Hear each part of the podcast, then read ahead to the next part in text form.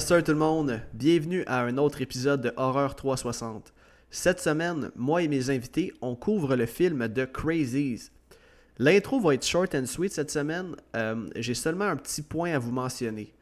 Vous êtes une coupe euh, à m'avoir parlé que des fois c'est un petit peu long avant qu'on entre dans le film, les épisodes où j'ai des invités. Et j'ai donc décidé d'ajouter dans mes descriptions d'épisodes des timestamps qui vont vous dire exactement à quel moment dans le podcast on commence à parler du film. De cette façon, euh, les auditeurs parmi vous qui sont plus intéressés à entendre parler du film, vous allez pouvoir passer euh, par la description et ainsi avoir un shortcut pour vous rendre au film. Et là, dans cet épisode, j'ai décidé d'embarquer dans la thématique de mes invités et j'ai donc décidé de me lâcher lousse le temps d'un épisode et de boire quelques rum and coke. Donc, euh, amateurs de longs podcasts, vous allez être servis. On a vraiment eu du gros fun et j'espère que vous aurez autant de plaisir à écouter l'épisode que nous, on en a eu à l'enregistrer. Donc, sur ce, je vous laisse aller écouter l'épisode. Bon podcast, tout le monde. Cette semaine au podcast, je reçois Steven et Félicia du podcast Cinérum. Comment allez-vous? Hey, ça va bien et toi? Ça Oh va oui. très bien, merci. Steven, comment ça va? Ah, je commence déjà à être pompette. Arrête, t'as même pas eu de pré-drink, là. Il exagère un petit peu. Hmm. Commence à avoir Ben, des c'est correct, on est ici pour ça. Euh, premièrement, je veux vous dire merci d'avoir accepté mon invitation. Ça fait déjà un bon moment que je parle avec Steven euh, sur Messenger, puis que l'invitation a été lancée. Puis là, évidemment, aujourd'hui, on y est enfin rendu à ce jour. Donc, euh, c'est ça aujourd'hui, vu que j'accueille Cinérum à mon podcast, euh, je suis dans la thématique. Donc, euh, je bois un petit rhum avec vous. Euh, Qu'est-ce que vous buvez ce soir comme rhum? Un rhum Eldorado de 12 ans. Mmh. Mhm, mhm. Tabarnak, euh, ok. Moi, je me sens comme avec un petit rhum de dépanneur avec mon Kraken euh, de six. Ouais, mais on connaît pas ça, nous autres. Là, Mais le- ça nous coûte cher de rhum pour le noyer dans du coke, je te dirais. Surtout que le gars de la, la- de la SAC est découragé là, parce que tu sais, à chaque fois que j'y vais, il essaie de me conseiller quelque chose, mais je finis le temps par dire ben, parce que moi, en bout de ligne, je vais le mettre dans du coke. Puis là, il me regarde avec du jugement. Fait que euh, non, on connaît pas ça en fait. Inquiète Ah, pas. ben c'est correct. Mais moi, j'ai- du rhum, je bois ça avec du coke aussi. Fait qu'on est tous dans le même bateau ce soir. Yes. Euh, aussi, je voulais spécifier, je suis vraiment content de recevoir pour une première fois une femme au podcast. Donc, euh, Félicia, Oh! euh, bienvenue. Merci. euh, Merci à toi pour ben, l'invitation. Ça me fait extrêmement plaisir. Là, euh, j'ai vraiment hâte de savoir qu'est-ce que vous avez pensé du film d'aujourd'hui, qui est The Crazies, le remake de 2010. Mais avant qu'on en parle, je vous avais donné un petit devoir, soit celui de me faire un top 3 chacun des films d'horreur qui vous ont fait le plus peur dans votre vie. Et euh, comme à l'habitude, je suis toujours curieux d'entendre ça. Donc, Mhm. si vous le voulez bien, on va commencer dès, euh, dès maintenant avec votre top 3. Puis on va commencer avec toi, Félicia. Les femmes d'abord. euh, décris-nous ton- tes films et raconte-nous pourquoi ils te font peur en quelques lignes. Eh oui, écoute, de un, euh, t'auras peut-être pas deviné, mais moi, je suis un très bon public. Alors, je ris facilement, je saute facilement, j'ai peur facilement et euh, ma santé mentale, des fois, elle s'avrille avec les films d'horreur. Fait qu'il y en a là-dedans qui m'ont marqué. C'était difficile ce que tu m'as demandé parce qu'il y en a une trollée de films qui m'ont traumatisé dans la vie. Mais euh, ça remonte vraiment à l'adolescence, les premiers trips de films d'horreur, évidemment. Mais mention spéciale, je dirais un film d'horreur qui m'a traumatisé et que j'ai regardé pour la première fois avec toi, Monsieur Steven. Il m'a fait découvrir les classiques. Donc, c'est un classique de l'horreur par un maître du suspense. Et j'ai nommé euh, Psychose. Hey, j'ai jamais vu ce film-là. Et pour vrai, écoute, Ouais. on est allé le voir, il repassait au cinéma pour le combienième anniversaire. Je veux pas dire des niaiseries parce que c'est un film de 60, si je me trouve. Ok, tu parles de l'original. L'original. J'ai Ouais. vu aussi le remake, mais la preuve à quel point c'est un film comme hors du commun. Quand ils ont fait le remake, ils l'ont refait scène par scène identique, à part qu'il était en couleur.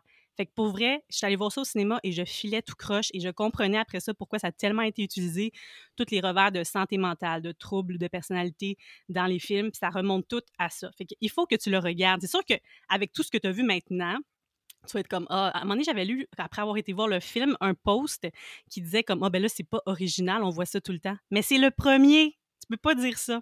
Fait que bref, ça, ça m'a troublé. Faut que tu regardes ça, Alec. Alors, c'est lui qui a fait euh, ma. euh, comment on appelle ça? Ma Ton culture. Ma culture. Je t'ai culturé. Ok, ben, Mais c'est super sinon- intéressant. Premier film qui m'a traumatisé, ado, 2002. Ils sont tous dans la même veine, là, mais c'est Le Cercle. Le Cercle. Je te le donne. J'ai regardé ça, si je me trompe pas, j'avais 13 ans. Oh my God, que j'avais peur que mon téléphone sonne. Puis quand les films dans ce temps-là, j'écoutais des VHS. quand ça finissait, là, puis ça partait, la patente qui, qui vrillait de même, là, comment t'appelles ça, de la neige dans ta télé, je partais à courir. J'avais vraiment peur qu'il se passe quelque chose. Puis à un moment donné, dans mon sous-sol, une de mes amies, elle m'a attendu dans le bord qui n'était pas fini de mon sous-sol avec les cheveux d'en face. J'ai pleuré une shot, là. Ah non, c'est... ok, c'est cheap shot comme joke. Ouais, ouais, ouais, vraiment. Puis euh, bon, fait que ça, c'est mon top 2, fait qu'il m'en reste un. Mais euh, encore mention spéciale à La Noirceur avec Anna Paquin en 2002, dans le même genre, qui m'a traumatisé ben raide, puis à Insidieux. Elle fait tout le temps ça. Tu là, veux, mais en squeeze un autre. c'est dur. Tu me couperas si tu le souhaites, mais c'est Non, dur. ben c'est correct, mais si Dieu je te le donne, c'est un des films les plus terrifiants de tous les temps. Là. Il, est, il est très efficace. Puis là, je me disais, une chance que moi, je fais pas ça des rêves astrales. Puis je suis bien contente de rester pluguée sur mon corps puis qu'il n'y en ait pas des bébites qui veulent rentrer dans moi parce que, my goodness. OK. Et euh, dernier, ça, c'est le film que quand ça finit, j'ai dit, je peux pas croire. Ça m'a laissé la gueule ouverte, qu'on dit. La Puis en plus, mâchoire j'ai le problème de mâchoire. Fait que pour qu'elle ouvre, là, c'est de quoi, là, parce que je suis bloquée d'un bord. Fait que c'est décadence. Ah, ben oui. Décadence. Je Ah, ben pouvais tu, pas croire. tu fais une corde sensible. Wow, j'adore ce film. Ça, là, ça a été de quoi? Puis quand je suis partie du cinéma, après, on était embarqué dans le taxi. Puis je savais pas quel chemin il prenait. Puis je dis, fuck, si lui, il pense que dans ma vie, j'ai fait de quoi que j'aurais pas dû faire, puis que je suis croche, puis qu'il me tue à soir. Ouais, moi, c'est tout le temps des scénarios dans ma vie. C'est pas tant bon que j'écoute. Fait que ça, c'est les films que- qui m'ont fait vraiment peur, mais que j'ai adoré. Tu sais, j'aime ça avoir peur dans ce genre-là, mais il y a des films que j'aille avoir peur et que je reverrai plus jamais. Et essaye pas de me faire écouter Centipede, euh, je veux pas savoir. Même ça s'appelle, ceux qui mangent du? Human Ah, Centipede. Human No way. Centipede. No Ouais. way, oublie-moi. Ok, Euh, euh, j'ai fini. J'ai fini. ok, ben c'est parfait, mais je suis juste curieux, petite parenthèse. C'est quel ton décadence préféré dans toute la franchise? Le 2. Ouais, bon choix. Vraiment, Le- la piscine vraiment. de seringue. Mais j'ai eu moins peur que dans le premier parce que le premier, mais tu sais, c'était la surprise de la finale là, qui était Ah, le punch, incroyable. là. Ouais. Mais j'ai adoré Ah, le 2. Le 2, c'est mon préféré. je suis probablement le gars le plus vendu de la Terre sur la franchise de Décadence, là, fait que je suis... je- je- J'encense tout ce que tu viens de dire, j'adore Décadence. Ok, ben c'est un excellent top 3, je vais le rajouter dans ma banque pour mes invités euh, à la fin de ma saison, donc euh, J'espère. Je compte tout sur le toi. monde... Ben oui, certain, vous allez être là. Euh, fait que vas-y mon Steven, euh, je t'écoute. Et là là, ça a été tough. Pour vrai, là, j'en- avais deux sûrs. Je savais ces deux-là, c'est sûr, c'est dans mon top qui m'ont fait plus peur. Puis là, euh, pendant quelques jours, ben là, je cherchais ça va être quoi le troisième? Fait qu'on m'a commencé par les deux, puis après, je dirais le troisième. Euh, le premier, c'est simple. euh, ça commence tout le temps euh, quand on se fait garder chez quelqu'un. Puis, tu sais, ils nous font écouter des films d'horreur beaucoup trop jeunes, un peu comme tout le monde. Fait que c'était la meilleure amie à ma mère dans le temps, nous gardait. Puis, c'est Hellraiser 2. Je sais Ah, pas ouais. pourquoi, je suis tombé là-dessus. J'ai encore en tête quand il s'arrache la peau. Je sais pas, tu sais, Mhm. puis euh, je l'ai regardé euh, il y a une couple d'années récemment, j'étais comme Colin, euh, no, euh, no, no, no surprise, Colin, que ça m'a fucké ce film-là. là. Ben, Ouais. fucké. Que ça m'a fait, fait peur, là, parce que tu peux pas. euh, c'est tellement psychédélique, c'est tellement fucké comme film, genre, tu peux pas voir ça trop jeune. là. Non, non, Fait ça t'a euh, définitivement fucké. C'est pas des fois tu fais semblant de couper ma cuisse. Là. Ça t'a fucké. Non, je fais plus C'est pas vrai. c'est- pas vrai. Mais tu sais, il m'a tellement fait peur assez qu'il y a une couple d'années au Comic Con de Montréal, il y avait Doug Bradley qui était là, le, le gars qui fait Pinhead. Ben puis oui. Il était, tu sais, il y avait pas beaucoup de monde qui allait le voir, puis j'aurais, j'aurais pu aller le voir, puis j'ai fait no fucking way, je vais pas le voir. Fait que je l'ai pas vu, puis je le regrette encore à ce jour. Ben oui, c'est clair. Mais en termes de body horror, euh, Hellraiser, c'est euh, c'est du major stuff, là, surtout dans les années 80. là, C'est quasiment, Ah ouais. peut-être pas les pionniers, là, mais c'est vraiment euh, assez, assez intense. Là. Hellraiser 1, on l'a écouté en trois shots quand elle me l'a fait écouter Ouais. parce que c'était trop rough pour moi. Elle veut plus le regarder plus jamais, puis j'ai pas le droit de dire. euh, Non! Tu dis pas ça. c'est ça, Il y a j'ai, pas le phrase, droit. Il y a une phrase que je peux pas dire. J'ai pas le droit. Ok. Mais Hellraiser 1, je l'ai un petit peu moins aimé. euh, la thématique est vraiment spéciale. C'est comme hyper sexualisé, genre de la Ouais. fantaisie. euh, je sais pas, c'est c'est Ah moins ouais. horreur, c'est plus comme dérangé mentalement, je trouve un peu. Là. Euh, mais ça reste Mhm. un esti de bon film d'horreur. Doug Bradley est excellent dans le rôle de Pinhead. Puis les Cenobites sont insane. Ah oui. Donc, euh, ok, Hellraiser c'est 2. tellement large, tu sais. Mhm.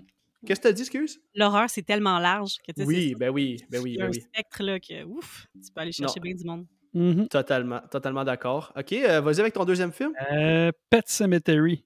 Puis pas le remake, celui de, de, de 89, là. Euh, Pourquoi? J'imagine que Zelda. Ah, la tabarnak. Hey, hein. Puis j'ai un running gag par rapport à ça, là. C'est. J'ai un de mes amis, il sait que j'haïs. Ben, je l'haïs pas, je veux dire, j'ai- j'ai peur à chaque fois que je le regarde, mais il sait que je l'haïs, Zelda. Fait à chaque fois qu'il joue, peu importe où il y a quelque chose, mettons, il joue à la TV, ben là, il va m'envoyer une vidéo de, de ce bout-là, ou euh, il va m'envoyer une photo out of nowhere, ou, euh, ben, tu sais, dans, ses, dans ses- contacts, dans le fond, je lui ai mis la face de Zelda. Ok. Fait que, euh, ouais. Puis ça aussi, je l'ai vu encore une fois beaucoup trop jeune, là, tu sais, dans le temps que ma mère dit Je peux-tu je peux rester. Moi, je dis à ma mère Je peux-tu rester réveillé plus tard? Ah, il n'y a pas de trouble, mais tu regarde pas de film d'horreur. Je Non, non, non, il n'y a pas de problème. Puis ça jouait à la TV le soir.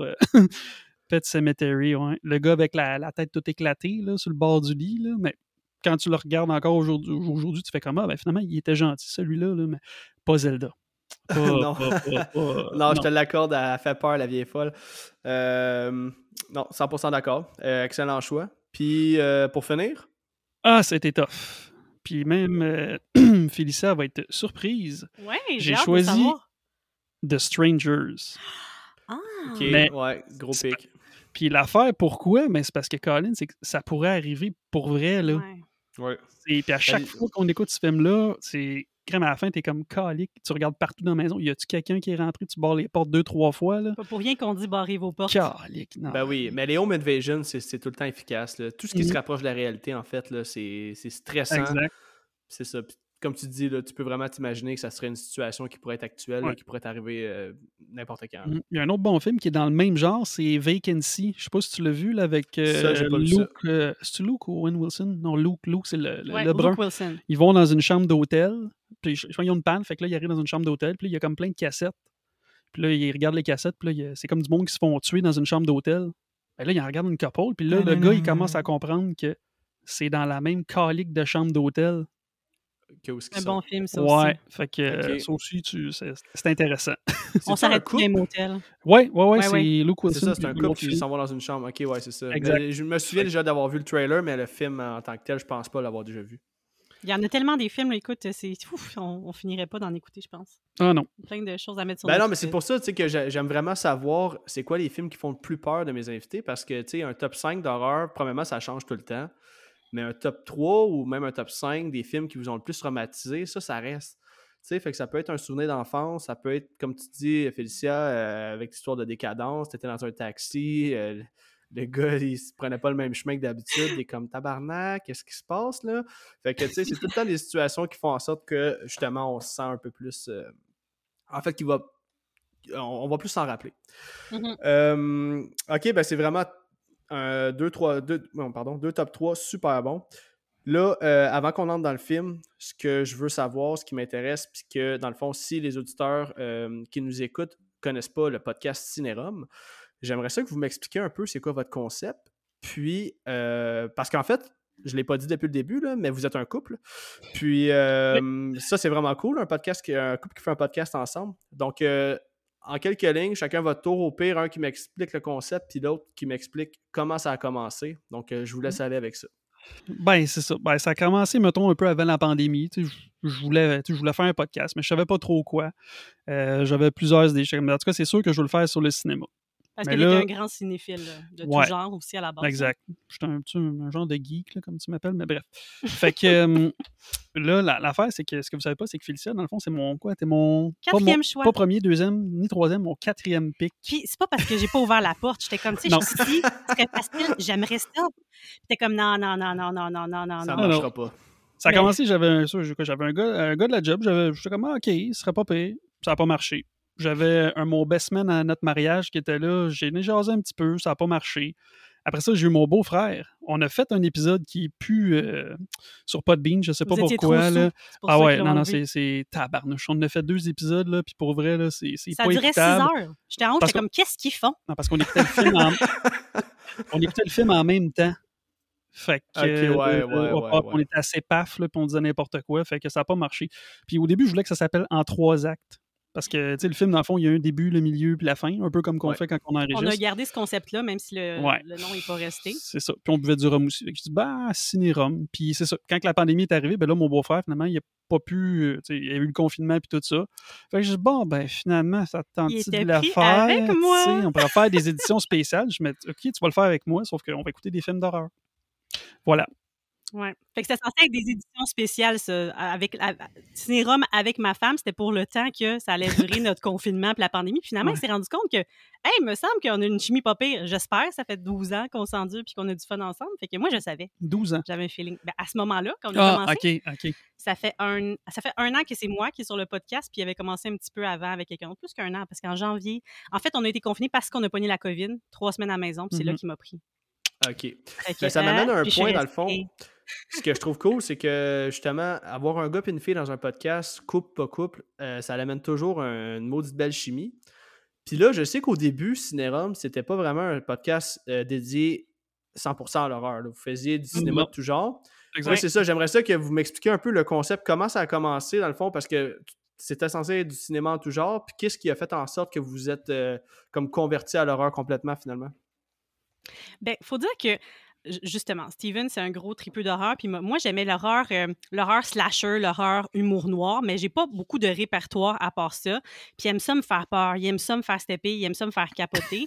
fait que c'était vraiment ce qui nous allait le mieux. Puis il y en a beaucoup, beaucoup, beaucoup dans ce genre-là. Puis on s'est dit, c'est mieux d'aller sur un petit type de, de film, puis d'aller à fond là-dedans. Puis je veux dire, lui, là, j'ai des agendas de lui au secondaire. Là. Ce qu'il y a dans ses agendas, c'est pas genre une fille cute ou n'importe quoi. C'est genre des affaires, des coupures de journaux, des affaires de slasher. C'était ça, son agenda. Puis son oral de secondaire 5, c'était pas sur genre Sur Jack, Jack l'Éventreur. Fait que, il a beau se cacher, puis oui, c'est un cinéphile de tout genre, mais l'horreur a une place très précise pour lui. Puis dans la salle de jeu des enfants, jusqu'à ce qu'on ait la deuxième, il y avait euh, un grand cadre de Freddy qui traumatisait tout le temps mes amis quand ils venaient avec leurs kids, puis les enfants se sauvaient de la salle de jeu. Donc là, ça a été déplacé dans le fin fond du, du sous-sol, mais Ouais. je veux dire, ça a été là partout. Puis tu sais, nous, on s'est mariés avec le concept aussi du cinéma. C'était pas cinéma d'horreur, là. Il y avait pas de sang sur ma robe. Non, on Mais pas. On est des tripus de cinéma, c'est ça qui nous a rapprochés. Puis l'horreur, ben, ça, me permet de, ça nous permet de se coller un peu. Notre première date, c'est ça que tu m'as dit, je t'amène voir un film d'horreur parce que tu vas te coller. Ben, ça a marché, C'est euh, excellent. on est excellent. ensemble. Fait que Bon je trouvais que c'est un bon point tournant, mais j'avoue que quand ça va être. J'aimerais ça faire une fois par année un épisode que c'est moi qui choisis, puis ça va être un, genre différent. Oui, j'ai aimé ça- ça, ça j'ai pris une fois la conseil, chaise ça. pour euh, faire euh, The Breakfast Club. Puis c'était moi qui cherchais, parce que d'habitude, je cherche rien. Moi, je fais juste euh, l'écouter puis embarquer. C'est vraiment lui le mind master. Mais j'ai aimé ça faire le prendre sa chaise parce que j'ai une chaise aussi vraiment pas confo. Là, mais ce Ouais, soir, mais là, elle, a- la bonne elle a la bonne chaise. ce soir parce que je voulais, je voulais faire bonne figure. Ouais, c'est ça. OK, ben, Je- c'est je, parfait. progresse. Bon, ben c'est merveilleux. Euh, Puis là, je voulais que vous me parliez un peu de votre sideline project qui s'appelle Minirum. Euh, Qu'est-ce que Oh. c'est? Mhm. Euh, c'est quoi? Alors, ça, c'est ben, c'est qu'on s'est dit que nous, notre concept, justement, c'est toujours à peu près une heure et demie. Comme les films étaient basés au départ, c'était souvent des 90 minutes, la- les classiques des films d'horreur. C'était vraiment comme le timing pour être euh, au cinéma. Maintenant, on a des films beaucoup plus longs, mais au départ, c'était ça. Puis quand Puis on on, a- enregistre, c'est vraiment long parce qu'on écoute. Tu sais, dans le fond, on calcule que, le, mettons, un film dure une heure et demie.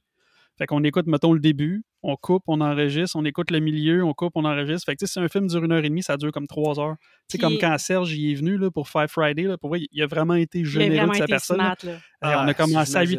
8h30, je pense qu'on a fini à 1h30 du matin. Puis nous, comme tu sais, on a deux kids. Fait qu'on commence souvent vers 10 heures du soir avec un pré-drink, puis ça finit vers 1 heure du matin. Fait que c'est comme notre moment vraiment comme de couple. nous Ouais. Fait que Mini-Rom, euh, dans le fond, on voulait quelque chose de plus court, plus facile. Fait qu'on dit, on va faire ça sur une série d'horreur, puis on va comme l'écouter avant. C'est ça. oui, Fait quand on ben fait oui. un mini-rom, on écoute l'épisode au complet avant, puis on le fait après. Mais ce qui est le fun aussi de faire en trois actes, notre ciné-rom, c'est que c'est frais, frais. Là. On vient de l'écouter, on l'a vécu ensemble. Fait que Ouais. c'est, c'est cool là, aussi comme concept, mais c'est un concept qui est long. Donc, c'est vraiment notre petite particularité à nous. Ouais. Mais mini-rom, ça fait du bien. Puis un verre Ben de oui. rum and coke, c'est moins rough sur le système aussi. Exact. OK, ben écoutez, euh, c'est toujours super intéressant de savoir le background de mes invités, là, parce qu'à date, je reçois juste des podcasts, puis euh, moi, ça m'intéresse, puis je sais que ça intéresse les auditeurs aussi. Puis en même temps, s'il y en avait qui vous connaissent, euh, qui vous connaissaient pas, ben maintenant, ils savent un peu plus à quoi s'attendre.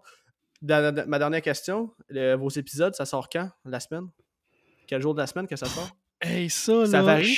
je suis- vraiment mauvais. Pour vrai, là, à un moment donné, j'étais comme, ah, je vais le faire le dimanche. Pas le lundi. Puis là, Mais- là man, j'étais rendu, mardi, j'étais assidu, mais là, des fois, on essaye de le faire, mettons, aux deux semaines. J'essaye. Les mardis. J'essaye encore une fois. Puis euh, au départ, on les, on les faisait puis on les sortait le soir même tellement, tu sais là, on a de la confiance nous autres, puis on a au moins trois verres dans le corps parce que c'est un verre par acte. Ouais. Fait qu'il était comme, hey, on été vraiment hot à soir, teinte-toi. dans Ah mon ouais. Puis, tu sais, à un moment donné, on on- on- on- on donnera pas trop de détails, mais tu sais, à un moment donné, j'étais comme, bon, ben, c'est parfait, ça. Puis, tu sais, à la fin, elle me dit, ouais, mais t'as dit telle affaire, tu sais, ça se dit pas Je ce que t'as dit. Je- je dis, ben, voyons, donc, j'ai pas dit, j'ai pas dit ces niaiseries-là. Elle dit, oui, là, je réécoute. Je fais, ah, OK. Fait que, tu sais, depuis, Depuis il 5-6 épisodes, là, je, je réécoute au complet comme du monde. Fait que, Oui, vraiment. C'est what you see is what you get. Nous, c'est tout le temps comme des Snyder Cut. là. T'as comme le stock au complet. Là, pendant... c'est genre un Patreon, si sans même le vouloir, vous donner du stock à vos auditeurs. Ah ouais, t'as ça. Bonnie, Bonnie. Puis tu sais, euh, c'est pour ça qu'à la fin, on n'a pas comme de bloopers. Là. Ils sont dedans, les bloopers. Bon, ben ça, c'est merveilleux. Donc, euh, les auditeurs, vous avez entendu, Cinérum, euh, ça varie, mais c'est souvent le mardi, de ce que j'ai compris. Oui. Euh, ils ont une page Instagram, une page Facebook, puis ils sont disponibles sur toutes les plateformes de podcast et de musique. Donc, c'était ça pour l'entrevue. Maintenant, on va passer aux choses sérieuses. Je vais lire la fiche technique du film d'aujourd'hui. Et ensuite de ça, on va donner nos appréciations sans spoiler. Et ensuite, on va rentrer dans le film. perfect. Donc, euh, The Crazies est un film américain de 2010 réalisé par Breck Eisner, basé sur le film de 1973 de George A. Romero portant le même titre. C'est scénarisé par Scott Causer. Et Scott Causer, les auditeurs, si vous avez écouté tous les épisodes, vous avez déjà entendu ce nom-là parce que c'est lui aussi qui avait scénarisé un de mes films préférés, soit Texas Chainsaw Massacre, le remake de 2003 que j'ai couvert dans l'épisode 1. Finalement, euh, c'est produit par Michel Aguilar, Diane, oh, ça c'est dur à dire, Jorgargis, Jorgaris, Tu peux l'appeler sinon. Ah, je pense que c'est Jorgaris et Rob Cohen. Ce film-là met en vedette Timothy Oliphant dans le rôle de David Dutton, Rada Mitchell euh, dans le rôle de Judy, euh, Judy Dutton. Il y a Joe Anderson, que j'ai vraiment aimé dans ce film-là, dans le rôle de Russell, Russell Clank. Et Daniel Panabaker, euh, qui va jouer le rôle de Becca Darling, elle qui avait aussi joué euh, dans le remake de Friday the 13 de 2009. Mhm. Parce qu'elle Donc- est morte. Oups, Oui. désolé. Mo- elle est morte dans Friday the dans 13, Friday c'est ça que je dis, 13, là. Oui, ben oui, 13. ben oui, ben oui, ben oui, fait ben- comme euh, transpercée par la mêle machette. Elle est peut-être morte dans Monsieur Brooks. Es-tu morte dans Monsieur Brooks? Je m'en- Ça fait longtemps que je l'ai pas C'est un vu, bon ça. film, ça aussi. Petite On- parenthèse, avez-vous aimé le remake de 2009 de Friday the 13 Oui. Moi, je Moi, l'ai oui. vraiment aimé. T'as Mais le J'ai pleuré pour quand je pensais qu'il trompait sa blonde. J'ai pleuré, mais à part ça, j'ai vraiment aimé ça. Elle, c'est juste ça qu'elle a retenu. Le gars, quand il était avec la fille, puis c'est ah, quoi qu'il dit, vas-y? Qu'est-ce qu'il dit, le gars, là? Your teeth Tes are amazing. Ah, Ah, ben en français, il dit tes seins sont prodigieux. Euh, ah ouais, ben oui, mais c'est parce que c'est une scène qui dure, de, une scène de sexe qui dure comme 10 minutes. Là. finis Bref. plus. Puis là, elle, est comme, elle cogne dans la porte. Mais oui, à part ça, ça. j'ai adoré le, ce film-là. J'ai adoré le remake, même si ça fait pas l'unanimité, hein, parce qu'il n'y a pas eu d'autres suites. Mais ouais, moi, j'ai vraiment aimé ça. J'aurais Ouais, ben ça, c'est un autre débat. C'est une histoire de, de, de, de conflit contractuel là, euh, entre. euh, je me souviens plus des noms, là, mais. Ouais, il y a Sean Cunningham, puis l'autre, mais c'est- oublie ça. il- Ouais, il- c'est ça. il- C'est il que les deux, les sont super bébés là puis ils s'entendent pas sur euh, qui devrait porter le masque. Il y en a un qui a les droits du masque, l'autre qui a les droits Ouais. de Jason adulte. C'est très compliqué. Puis il Bref. qui peut le faire euh, en Europe, l'autre, il peut pas. C'est fucké. Ouais, c'est super. C'est cool. quand même très compliqué. Fait que euh, on va y aller plus simple. On va y aller avec le synopsis de notre film d'aujourd'hui. Donc, euh, avant de donner nos appréciations, pour vous mettre un petit peu dans le moule, euh, ou plutôt dans le mood, les auditeurs qui n'auraient pas vu ce film-là depuis quelques temps, je lire le synopsis de The Crazies de 2010. Donc, euh, dans une petite ville de l'Iowa, une maladie inconnue se répand. Elle provoque des accès de folie furieuse et de graves troubles neurologiques. Le shérif tente de protéger les quelques personnes qui semblent non infectées par ce mystérieux virus en attendant les renforts, mais quand l'armée américaine arrive enfin, c'est pour mettre la ville en quarantaine, quitte à tuer ceux qui tentent de s'échapper du centre de rétention médicale. Donc, euh, petite appréciation générale, sans, sans- sans- sans trop donner, mettons, de détails, parce qu'on va rentrer dans le film tantôt. Euh, on va commencer avec toi, Steven. Qu'est-ce que tu as pensé Ah. du film d'aujourd'hui? Euh, moi, d'habitude, dans le fond, quand, bon, en tout cas, peu importe quand on fait des épisodes, whatever, j'essaie le temps d'écouter le film au moins deux ou trois fois. Là, je l'ai écouté Ouais. deux fois. Fait que le premier coup, genre, c'est plus comme je vais essayer de l'enjoy. Puis, euh, premier coup, quand je l'ai écouté, j'étais comme, ah, il me semble que c'était meilleur quand je l'ai vu en 2010. Puis là, hier, quand je l'ai re-regardé, là, il y avait comme plein de petits détails qui n'avaient pas, tu sais, qui avaient pas comme capté mon attention. J'étais comme, Ah, ok, c'est cool. Tu sais, ce film-là, on dirait qu'il y a plein de choses. Tu sais, des fois, ils, ils mettent des choses dans les films, tu te dis, mais pourquoi il a fait ça? Pourquoi telle affaire est là? Mais là, il y a beaucoup de choses là, que, en tout cas, j'ai pris en note que OK, il a fait ça pour telle raison, parce qu'il y a ça, il y a ça, il y a ça, il y a ça. Fait que, tu sais, j'étais comme, ah, c'est pas mal plus cool. Fait que, tu sais, je l'ai vraiment mieux apprécié la deuxième écoute. OK. Ben, c'est un super bon texte. Moi, quand on l'a vu en 2010 ensemble euh, au cinéma, parce que je me disais, c'est soit toi ou ma chum avec qui je vois tout le temps des films d'horreur, mais si c'est 2010, c'était toi. Et euh, je l'avais vraiment aimé. J'avais vraiment aimé ça, je me rappelle. Fait que là, j'étais vraiment hâte de le revoir, puis je l'avais pas vu depuis longtemps, même si on l'a ici, parce qu'on a tellement de films qu'on les écoute pas toujours souvent. Mais j'ai adoré le rythme. Je trouve que c'est un film que, qui s'essouffle pas nécessairement dans le sens qu'il se passe tout le temps quelque chose. Le rythme est rapide. J'aime la brochette d'acteurs parce qu'il y a Mikey de Scream. Et vraiment, la seule affaire, c'est que moi, j'ai vu voir, j'ai vu venir les, toutes les punches dans le sens. Fait que, tu sais, des fois, justement, quand t'aimes beaucoup le genre, ben, t'es Ben, connais un t'es petit pas, peu, là. arrête, là. T'as, tes liens bizarres, là. Ah, c'est ça, je fais trop de liens dans ma tête, mais tu vois, ça marche des fois. Fait que, Ouais, ouais, Ouais, c'est ça. ça. On en parlera tantôt. Ok. Jacques, ma Ben, c'est parfait, c'est ça que je voulais. Un petit take sans trop, sans, sans trop spoiler. Euh, pour ma part, je vais un peu dans le même sens que Steven. Euh, moi, en 2010, j'ai capoté ce film-là. Puis là, Mhm. quand je faisais comme mon, ma liste de films que je voulais couvrir au podcast, j'étais là, oh, The Crazy, ça va être insane, j'ai hâte de leur- d'en reparler. Puis j'ai réécouté ça, le- la- ma première écoute. Moi aussi, je l'ai écouté deux fois avant le podcast. Puis euh, à ma première écoute, j'ai fait Tabarnak, euh, c'est moins bon que dans mes souvenirs. puis. euh, Mhm. En 2010 j'ai- et aujourd'hui, euh, t'en as vu Ouais, ouais, mais je vais en parler un peu dans mon take global à la fin, là, mais je trouve que c'est, ça vire trop Hollywood, film d'action quasiment.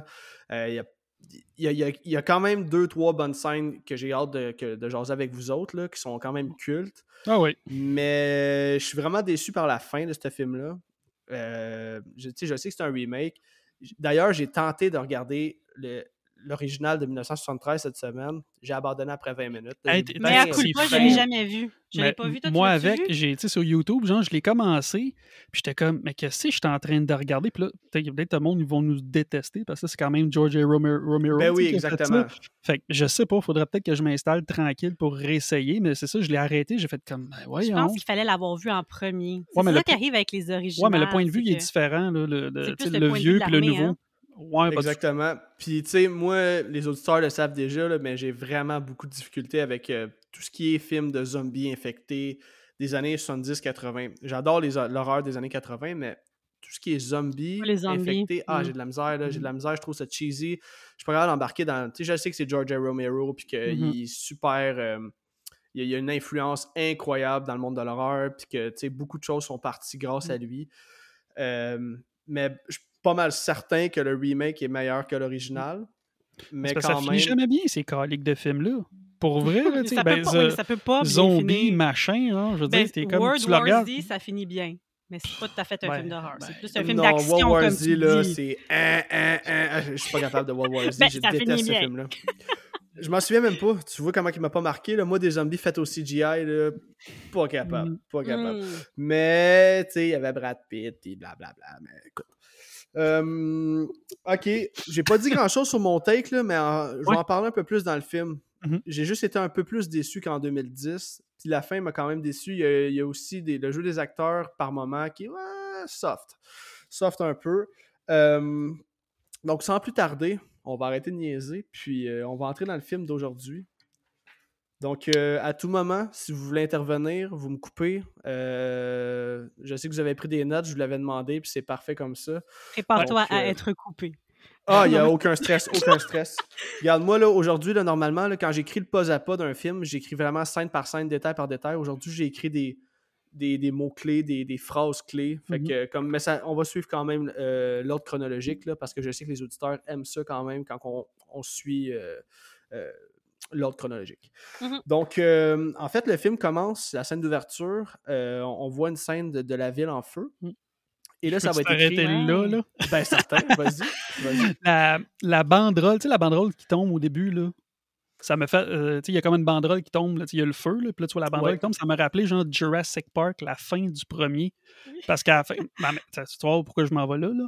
Parce que, à la fin, quand le tyrannosaure il arrive, tu sais, là, tu vois, là, c'est c'est the, age, uh, the age of man is, uh, is, Over, is ou over, une affaire de même. Fait que là, quand je voyais ça, j'ai fait, hey, man, ça me rappelle ça. Bref, c'est ça.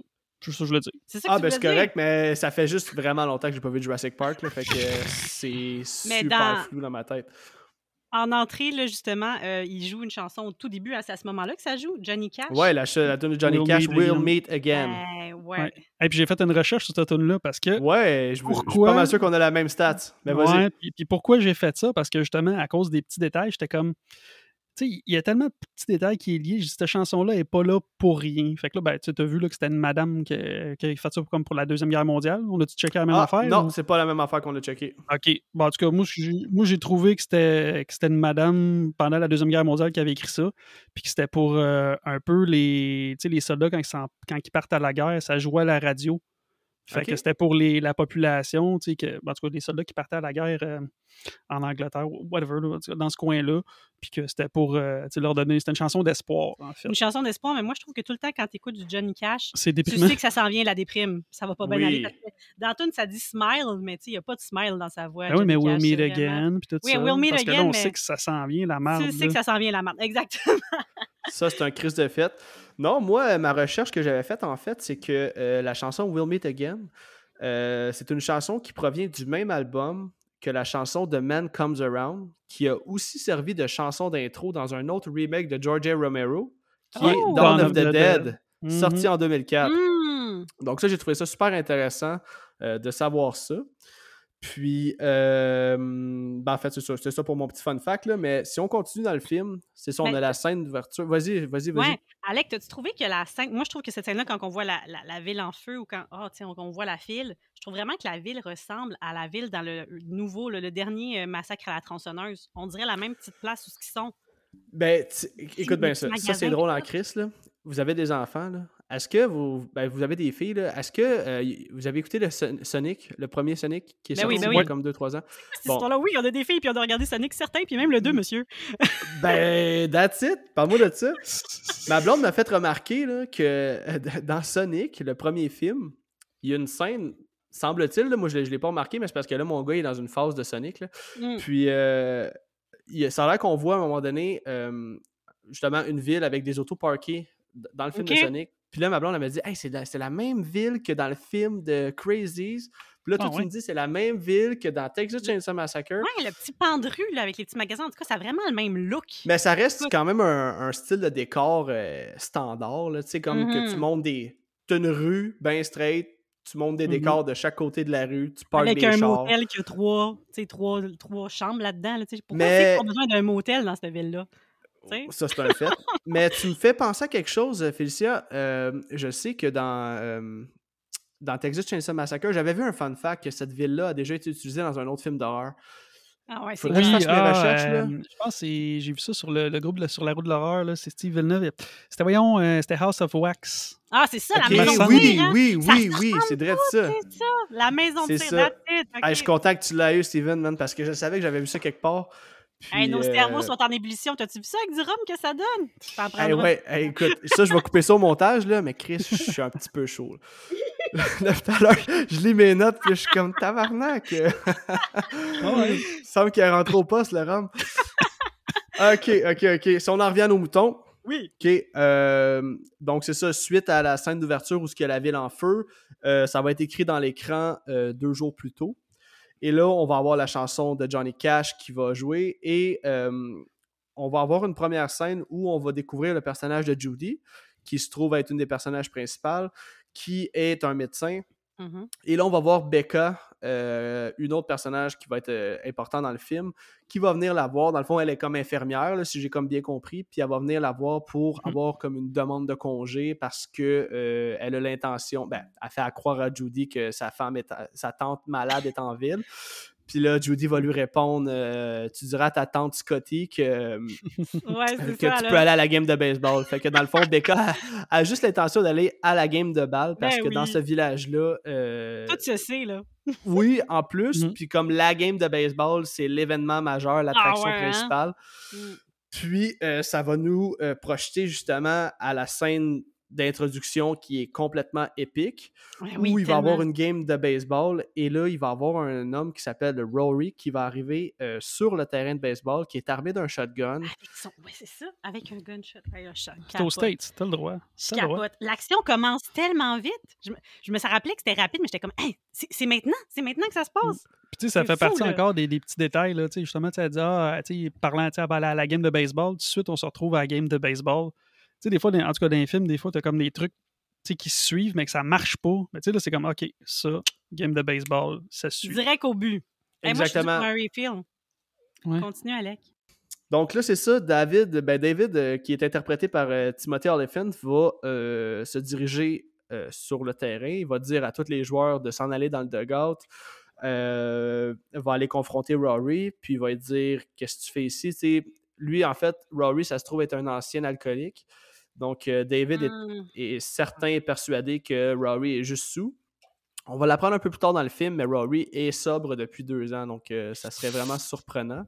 Mais ce qui est Et poche, c'est que pour une ville où les choses se promènent vite, tu t'es pas au courant que ça fait deux ans qu'il est sobre, petit bémol. Mais à ce non, ça c'est un fait, mais tu sais que c'est ça, on va comme l'apprendre vraiment pas tant longtemps après, comme cinq minutes après, là, quand que sa femme va f- confronter David dans- aux funérailles. Donc là, c'est ça, David va le confronter, va lui dire Qu'est-ce que tu fais Baisse ton arme. Et là, au moment où euh, Rory va lever son shotgun pour pointer sur David, David va sortir son arme et, en bon shérif de la ville, va lui tirer une balle, Mhm. euh, ce qui va tuer Rory sur le coup. Puis moi, déjà, là, quand il a levé son shotgun, premier saut. Je l'ai fait live, là, parce que j'étais plus trop sûre. Je savais bien que le shérif mourrait pas, mais Mm. j'ai fait comme... Ta! Ah, mais tu sais, ça avec, là, je veux dire, tu sais, il me semble, dans la vraie vie, là, quand tu sais, un policier aux États-Unis, un shérif, là, aussitôt qu'il s'est fait pointer le gun, il aurait déjà tiré. Non, mais fait- il connaît. C'est tous des... ils sont tous C'est ce que j'allais Il a une dire. relation personnelle avec Bon. lui. Il est sûr qu'il est juste sous, puis qu'il se promène avec son gun comme un épée de même, puis qu'il n'a pas l'intention de tirer nulle part. Non, c'est vrai, des fois, tu te promènes, toi, avec ton verre de rhum de même. Tu n'as pas l'intention de le, jeter sur Tu es en personne. train de dire que je suis un épée?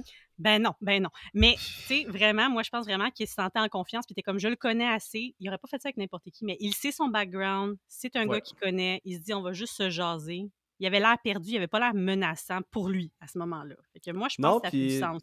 c'est non, je- j'en sens tout ce que tu dis. Euh, on voit dès le départ que c'est une communauté tissée serrée là. Tu sais, direct au départ là, quand que euh, juste David va aller chercher comme euh, un café euh, à la cantine de la game de balle, puis là, le directeur de l'école va dire non, le shérif paye pas pour son Ouais. café. Tu sais, on voit que tout le monde est super proche dans ce village-là. Tout le monde se connaît. Il y a pas personne ouais, qui est un inconnu. petit, euh, Q, là, même à Montréal, les polices des Mm. McDo, ça a l'air qu'ils payent pas pour leur café. Fait que ça, on va repasser. Là. Ouais, peut-être. Mais là, c'est comme l'événement, l'attraction principale, là, la Ouais. game de baseball. Donc, euh, ensuite de ça, on va avoir un plan satellite euh, où on va comme voir la ville encadrée spécifiquement. C'est comme si ça nous annonce que la ville est déjà sous surveillance un peu, parce que probablement qu'ils sont au courant de la perte du produit chimique toxique, euh, qu'importe, là, qui ont échappé, qu'on va apprendre un petit peu plus tard. Ce qui va nous amener ensuite de ça euh, aux funérailles de Rory. Et là, euh, c'est ça, dans le fond, la, fa- la femme de Rory va confronter David à savoir pourquoi il a fait ça. Et comme on en jasait tantôt, c'est là qu'elle va lui dire que Rory était sub depuis deux ans, qu'il était vraiment fier. Puis elle va lui dire Toi, tu t'en vas dire ça à tout le monde, là, que Rory était sous. Fait que toi, il fallait Ah. que tu tues comme le, le- l'ivrogne du village, si on veut. Oui. Mm. Il n'a Euh, pas hésité quand ça a été le moment. Là? Il l'a fait de suite, euh, tac, euh, dès qu'il a levé son gun. C'est tellement délicat dans une petite ville comme ça. Parce qu'elle dit, tu sais, tu sais c'est qui, penses-tu vraiment qu'elle allait te tirer? Mais le gars était plus lui-même, fait qu'elle sait pas, là, elle, mais... Puis tu parlais de, de jeu d'acteur tantôt, je sais pas si tu as remarqué, là, moi j'ai, tu sais, justement, quand euh, sa femme, ben, la, la, la, la, la veuve, elle parle à David, tu regarderas, si tu vois, si tu regardes le film encore, son garçon en arrière, genre, je sais pas pourquoi, là, mais il a l'air, genre, perdu, mêlé comme un jeu de cartes. Il est pas comme triste, il est comme. Qui- Ouais, mais peut-être qui qu'il comprend pas qu'est-ce que je dois faire. hum. Non, non, Ah, mais. Bon, ben, juste peut-être qu'il commençait jeu. déjà à être infecté. Parce Ah, que peut-être. euh, on la l'apprend plus même tard dans le film. Mais c'est ça, on l'apprend plus tard dans le film que eux, c'est la première maison qui euh, Mhm. où l'eau arrivait. Fait que peut-être que tu sais, ils habitent tous dans la même maison. Oui, il est vraiment mauvais acteur. Pas- Ouais, peut-être. Mais j'ai pas vu ce que tu mentionnes, Steven, mais écoute, Ah, ça ferait peut-être c'est drôle. OK. Euh, donc ensuite de ça, on va se transporter dans la maison familiale de David. Euh, on voit qu'il y a de la misère à dormir, euh, évidemment suite à ce qui s'est passé, là, qu'il a tiré un homme gratuitement, mais il avait comme pas vraiment le choix. Il va se lever à Mm. l'aube, va commencer à sabler du bois comme un gros mâle. Puis sa femme va se lever, elle va lui dire que non, il a fait la bonne chose, que dans le fond, il avait pas le choix de. de- Mais je sais pas si Raleigh. là, à ce moment-là, est-ce que lui, ça le déculpabilise de se dire non, c'est sûr qu'il il se sent encore plus comme la merde vu qu'il était pas sous, mais en même temps, s'il était pas sous, quel était son motif? Fait que je suis pas sûre, tu sais, je sais pas s'il se sent plus coupable ou moins coupable maintenant qu'il sait que c'était pas de l'alcool le problème. tu sais. Ben, il ne sait pas encore. Il ne sait pas encore Non, parce que. pas Non, mais s'il est sobre depuis deux ans, peut-être qu'il pense pareil s'il est sobre depuis deux Ah ans. mais oui, il y a pas ok, encore la ouais, ouais. confirmation, je comprends, par le thanatologue. Ben, tu sais, tu, restes quand même dans le doute, tu sais, parce que Mhm. t'as bien beau avoir. Parce que c'est sûr que sa femme, elle va toujours le défendre. C'est sûr qu'elle va dire, ben non, il était ça, mais tu sais. Lui, il se dit, Ouais. écoute, j'en vois de tous les genres à tous les jours. Là, euh, en même temps, dans clairement, peut-être. ville de même, il envoie du tant que ça, tu sais? Mais Ça Mais reste à voir. C'est Ouais. ça qui nous permet d'avoir de l'empathie pour lui parce que, tu sais, ben, tu sais, qui nous permet de vouloir, tu sais, qui, qui veut qu'on le- on veuille le suivre dans le fond parce que, tu sais, s'il tue pas le gars, là, moi, excuse-moi, là, tu sais, s'il le tue pas, puis il s'en. Puis il arrive pas ça, je suis comme, ben là, pourquoi je voudrais continuer à suivre sa famille à lui, là? Tu sais, Ben, ben, je Ouais. Mhm. Quand il va se pousser plus tard, là. Ouais. Puis t'as remarqué que justement, quand sa femme s'en vient le rejoindre, c'est là hein, qu'on voit une bassinette puis une chambre qui est comme quasiment toute montée avec du stock? Écoute, j'ai pas remarqué, mais tu sais, oui, on la voit plus tard dans le film, mais comme on. Je, je me souviens pas si à ce moment-là, on l'a déjà appris que Judy est enceinte. Ouais, parce qu'en tout cas, je me dis que la femme. C'est non, mais il donne un bec, puis il met sa main sur, Sur son son, ventre. Sur son ventre, Moi, ce qui m'a accroché, que lui, il s'en fout, puis toi, tu vas peut-être pas avoir accroché non plus, mais je me dis, la madame est comme enceinte, mais clairement au début, début, début, parce qu'elle est en shape, là, tout cas. Ouais, pas de bedaine. Mais ils ont déjà tout le stock. Je sais pas, ça avait l'air de quoi chez vous, là, mais moi, ce que ça me dit, c'est qu'elle a fait plusieurs fausses couches, puis qu'il y avait déjà le stock, puis que ce bébé-là est vraiment précieux pour eux. Moi, je suis certaine. On, nous le dit pas, mais moi, je suis sûre parce que, écoute, euh, personne n'a le stock de même. Ça- plus tard, ils vont le dire, ça fait comme un mois qu'elle est enceinte. La bassinette est là, la tapisserie est là, le stock est dans la bassinette. Elle a perdu plusieurs bébés. C'est pour ça que cette famille-là est importante, monsieur. Je te le dis. Ben ça, là, tu vois, je, comprends, je suis content d'avoir une femme au podcast aujourd'hui parce que je suis pas mal certain que moi et Steven, on n'a pas remarqué ça. Non, pas j'ai dit, comme arrête. j'ai dit n'importe quoi. Il Non, nous aurait montré quelque chose. euh, Non, pourquoi qu'il y a déjà, je sais pas toi non plus, mais début, début de même, quand il n'y a pas encore de bedaine qui tienne son ventre comme ça, et comme ça, là, il s'accroche. Ça, là, c'est OK, là, je m'accroche à ça, ce bébé-là, il va tenir. Mais dis. honnêtement, tu sais quoi? Il y a tellement Mm. de messages dans des films, là. Ça, ça se peut. Ça se peut que c'est ce que le réalisateur s'est dit, le scénariste, quand il a écrit l'histoire, il s'est peut-être dit. euh, peut-être que lui, dans sa tête, le personnage, comme tu dis, ils en ont arraché, ils ont traversé plusieurs épreuves, puis se sont dit, ce bébé-là, c'est comme ce qui va nous souder, puis probablement. lining, là. Mhm. Exactement. C'est peut-être comme la dernière chance aussi, là. Parce qu'impossible. J'en ai vu du monde avec des bébés, personne n'a la chambre prête de même. Avant de la... Tu sais, t'attends tout le temps trois mois avant de l'annoncer. Impossible, ta chambre est prête, là. Le monde va venir chez vous, comment ça, t'as une chambre de bébé, tu m'as pas dit que t'étais enceinte, t'as même pas de déco. Non, c'est chose de louche. Non, mais Mais elle, docteur, elle s'est fait son échographie elle-même. C'est un docteur. Elle va avoir rien vu à part de faire un vaginal, là. Y a rien, là, à un mois, là. Le cœur va même pas, c'est six semaines, messieurs. Poursuivons, Ok, ça, poursuivons. ben, ok, ça se peut. Ça se peut totalement. Puis justement, euh, parlant d'alcoolémie, euh, le lendemain, dans- ben, le lendemain ou dans la même journée, là, parce qu'il s'est levé très tôt, David va être à son bureau et là, le coroner va l'appeler et euh, Mhm. va lui dire que les résultats sont négatifs, que Rory n'avait aucun alcool dans son sang. Fait que là, David, Mhm. il est flabbergasté. Ce qui va l'amener à retourner au terrain de baseball pour euh, peut-être évacuer mentalement ou euh, revivre un peu la scène. Et là, il va y trouver Ben, le directeur de l'école, qui est assis seul dans les estrades, le regard vide. Weird, weird, Le dude est complètement fon- euh, confus pardon, dans ses réponses. Et là, euh, Bill va aller passer des tests avec Judy. Et il va toujours répéter les mêmes choses, genre I'm fine, I'm just a little tired. Le dude est complètement weird. C'est pour ça que je te dis, je sais qu'il n'en, peut-être qu'il n'en voit pas tant que ça, parce que qu'elle allume pas qu'il y a quelque chose de là-dedans de pas bon, là, je sais pas. Mais écoute, euh, je m'excuse, moi, je reviens une toute petite bête en, en avant. Là. Ouais, Quand le shérif rentre euh, au, au poste, le téléphone sonne, puis son adjoint, il va répondre Ah non, the sheriff is not here right now, dans sa face pendant qu'il se prend du café. À quel point le shérif est comme Ah, Je prends pas de call maintenant, puis je pense que c'est Ouais. le call pour ça. Hein? Fait que, tu sais, petite ville, on se tient serré, mais vraiment, Bill, qu'elle est passée à côté.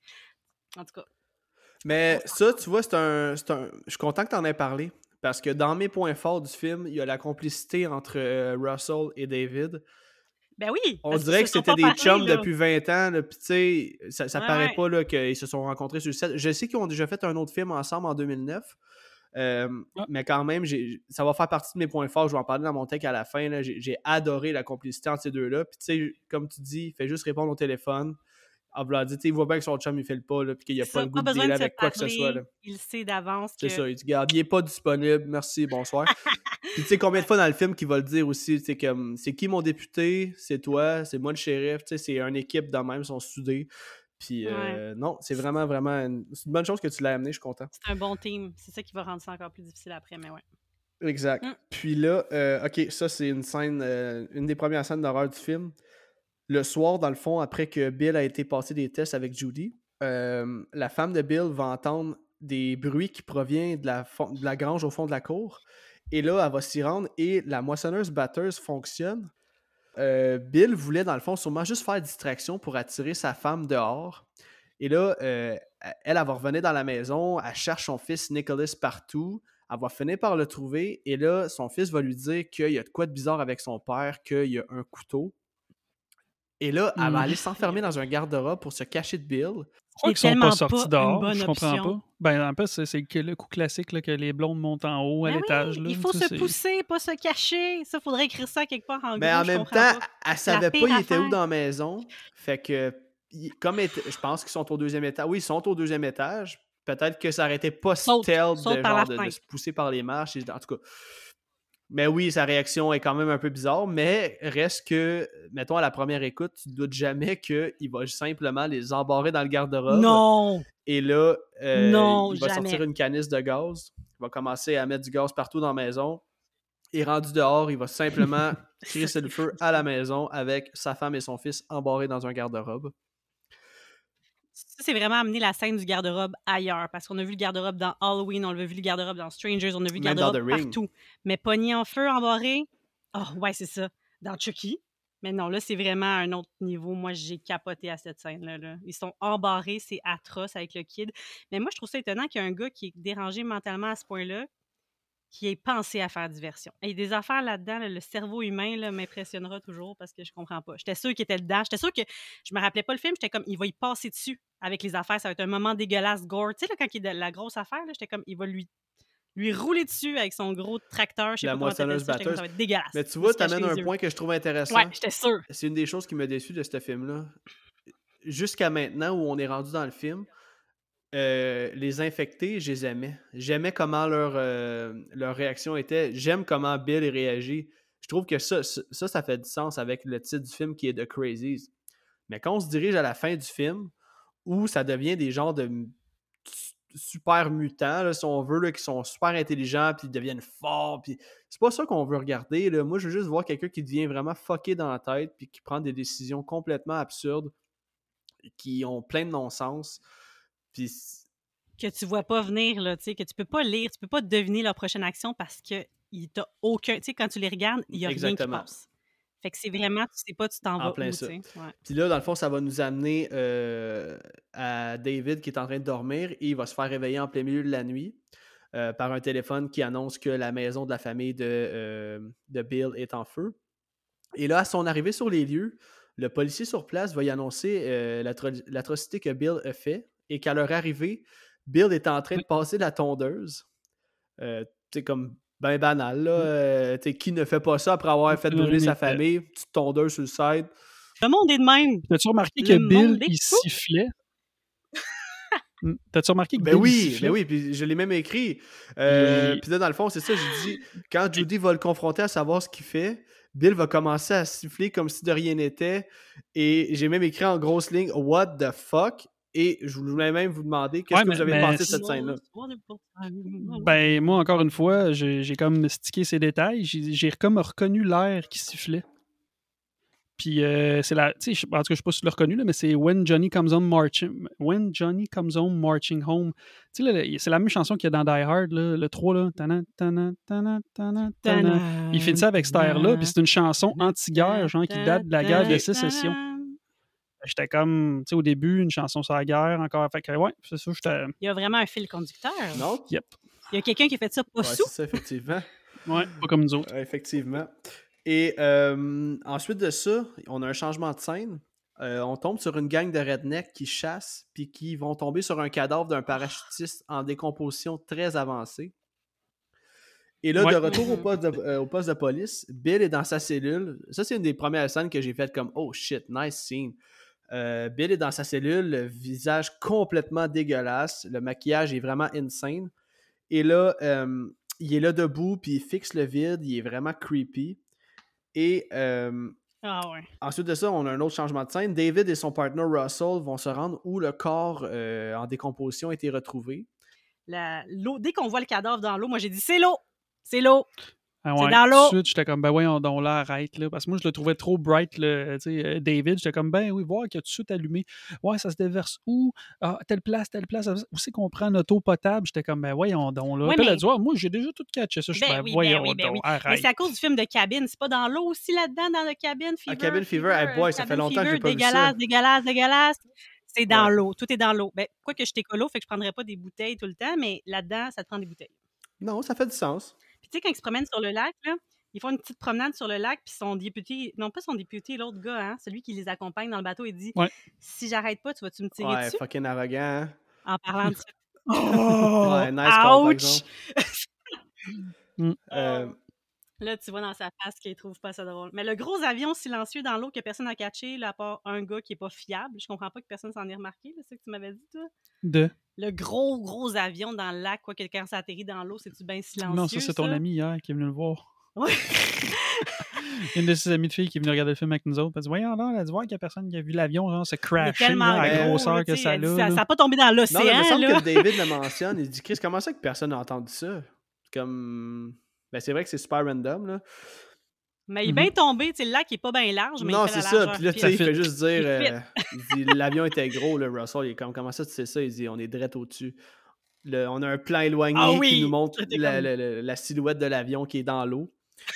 Et. euh, qui est immense. Dans le fond, ce qui va nous amener, comme vous l'avez dit, à ce que euh, David comprenne que euh, tout ce qui se passe dans la, dans la ville provient de l'eau. Et là, euh, ils vont se rendre dans un, dans un building où ce que le gars, je, je sais pas ce qu'il fait comme métier ce gars-là, là, mais c'est comme le gars qui s'occupe des irrigations de la ville, si on veut. là. Il va sortir une map, puis il va dire que euh, en fait, Rory, euh, pas Rory, mais David veut savoir euh, c'est qui la première maison qui a été atteinte. Puis là, c'est là qu'on va apprendre que c'est celle de Rory Hamill. Et là, David Mhm. et Russell vont aller voir le maire de la ville qui est en train de se payer une petite saucette euh, pour. Ils vont tenter de le convaincre Dans de l'eau. fermer l'eau de la ville pour empêcher la contamination. Mais le maire va refuser parce que les habitants, c'est tous des farmers Franchement.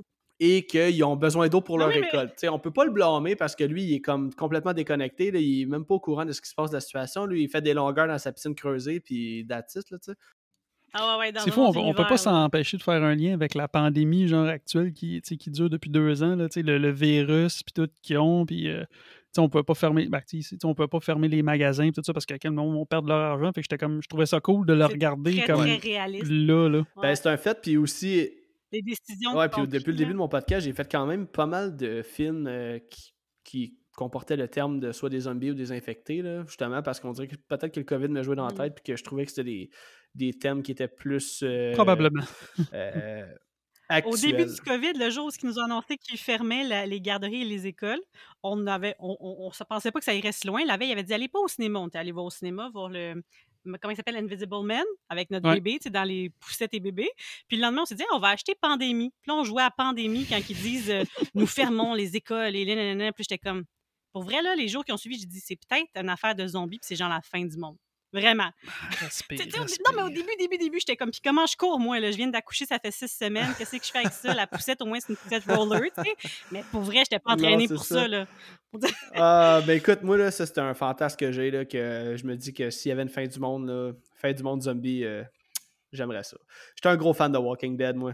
Puis, euh, Mais là, en plus, ta femme est enceinte, fait comme dans le film Dawn of the Dead, là. Tu sais, je sais pas si tu vas la ligoter. euh, non, non, non, non, euh, non, je risque de la mettre dans, dans la poussette, puis euh, on fly, Ouais, la c'est ça. dans la poussette, toi.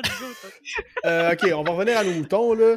Euh, dans Ouais. le fond, c'est ça, le maire va refuser, euh, parce que dans le fond, David va vouloir euh, fermer, lui, ce qu'il veut, c'est fermer l'eau pour que la, contamina- la contamination cesse. Et c'est ça, dans le fond, le maire va refuser à cause des récoltes. Mais là, David, lui, s'en contre Chris et il va décider d'aller lui-même fermer l'accès euh, à l'eau. Ça, c'est au moment où il prend encore des bonnes décisions. Hein? Ouais, ben, Non, parce donné, je suis mitigé euh, au personnage de David. Je l'aime je l'aime pas. Je trouve que il- est bien acté. Timothée Olyphant, c'est un solide acteur, là. Mais il est comme trop optimiste. Comme tout le temps, ça va bien aller, ça va bien aller, ça va bien aller. Mais comme, Chris, ça va pas bien, là. Tout le monde meurt, Big, là. euh, réveille, là. Puis il est fucking bright. C'est tout là. J'étais comme, il est, il est vraiment brillant. Puis à un moment donné, là, ben, de toute façon, on va le voir même quand on soit rendu C'est là. parce mais- que tant qu'il est comme- objectif, il est brillant. Mais quand tu tombes dans tes émotions, tu l'es plus. Là. Bon. Quand tu te mets à t'écouter toi au lieu d'écouter comme qu'est-ce qui se passe autour, c'est sûr que Mm. tu flanches. Là. À partir du moment où ça devient personnel, parce qu'il est bright, là, il est presque aussi bright que. Presque. OK. euh, Hmm. Moi, l'eau, je l'ai catché une minute avant lui pour ça, c'est je un fait. Ça, c'est un fait. C'est l'eau. T'étais là à l'écran. Hein? C'est dans l'eau! C'est dans l'eau! Qu'est-ce que tu fais? Mais oui, mais c'est, elle, c'est la même. vraiment c'est- de même. c'est- la même que quand Caroline, on va dans les, tu sais, les Ouais. escape rooms, là, elle, elle essaye les 12 millions de codes. Ah, ça doit être à la fête, à la fête, à la fête. Puis après, à- au 15e essai, quand elle l'a fait, Ah, je te l'avais dit que c'était ça.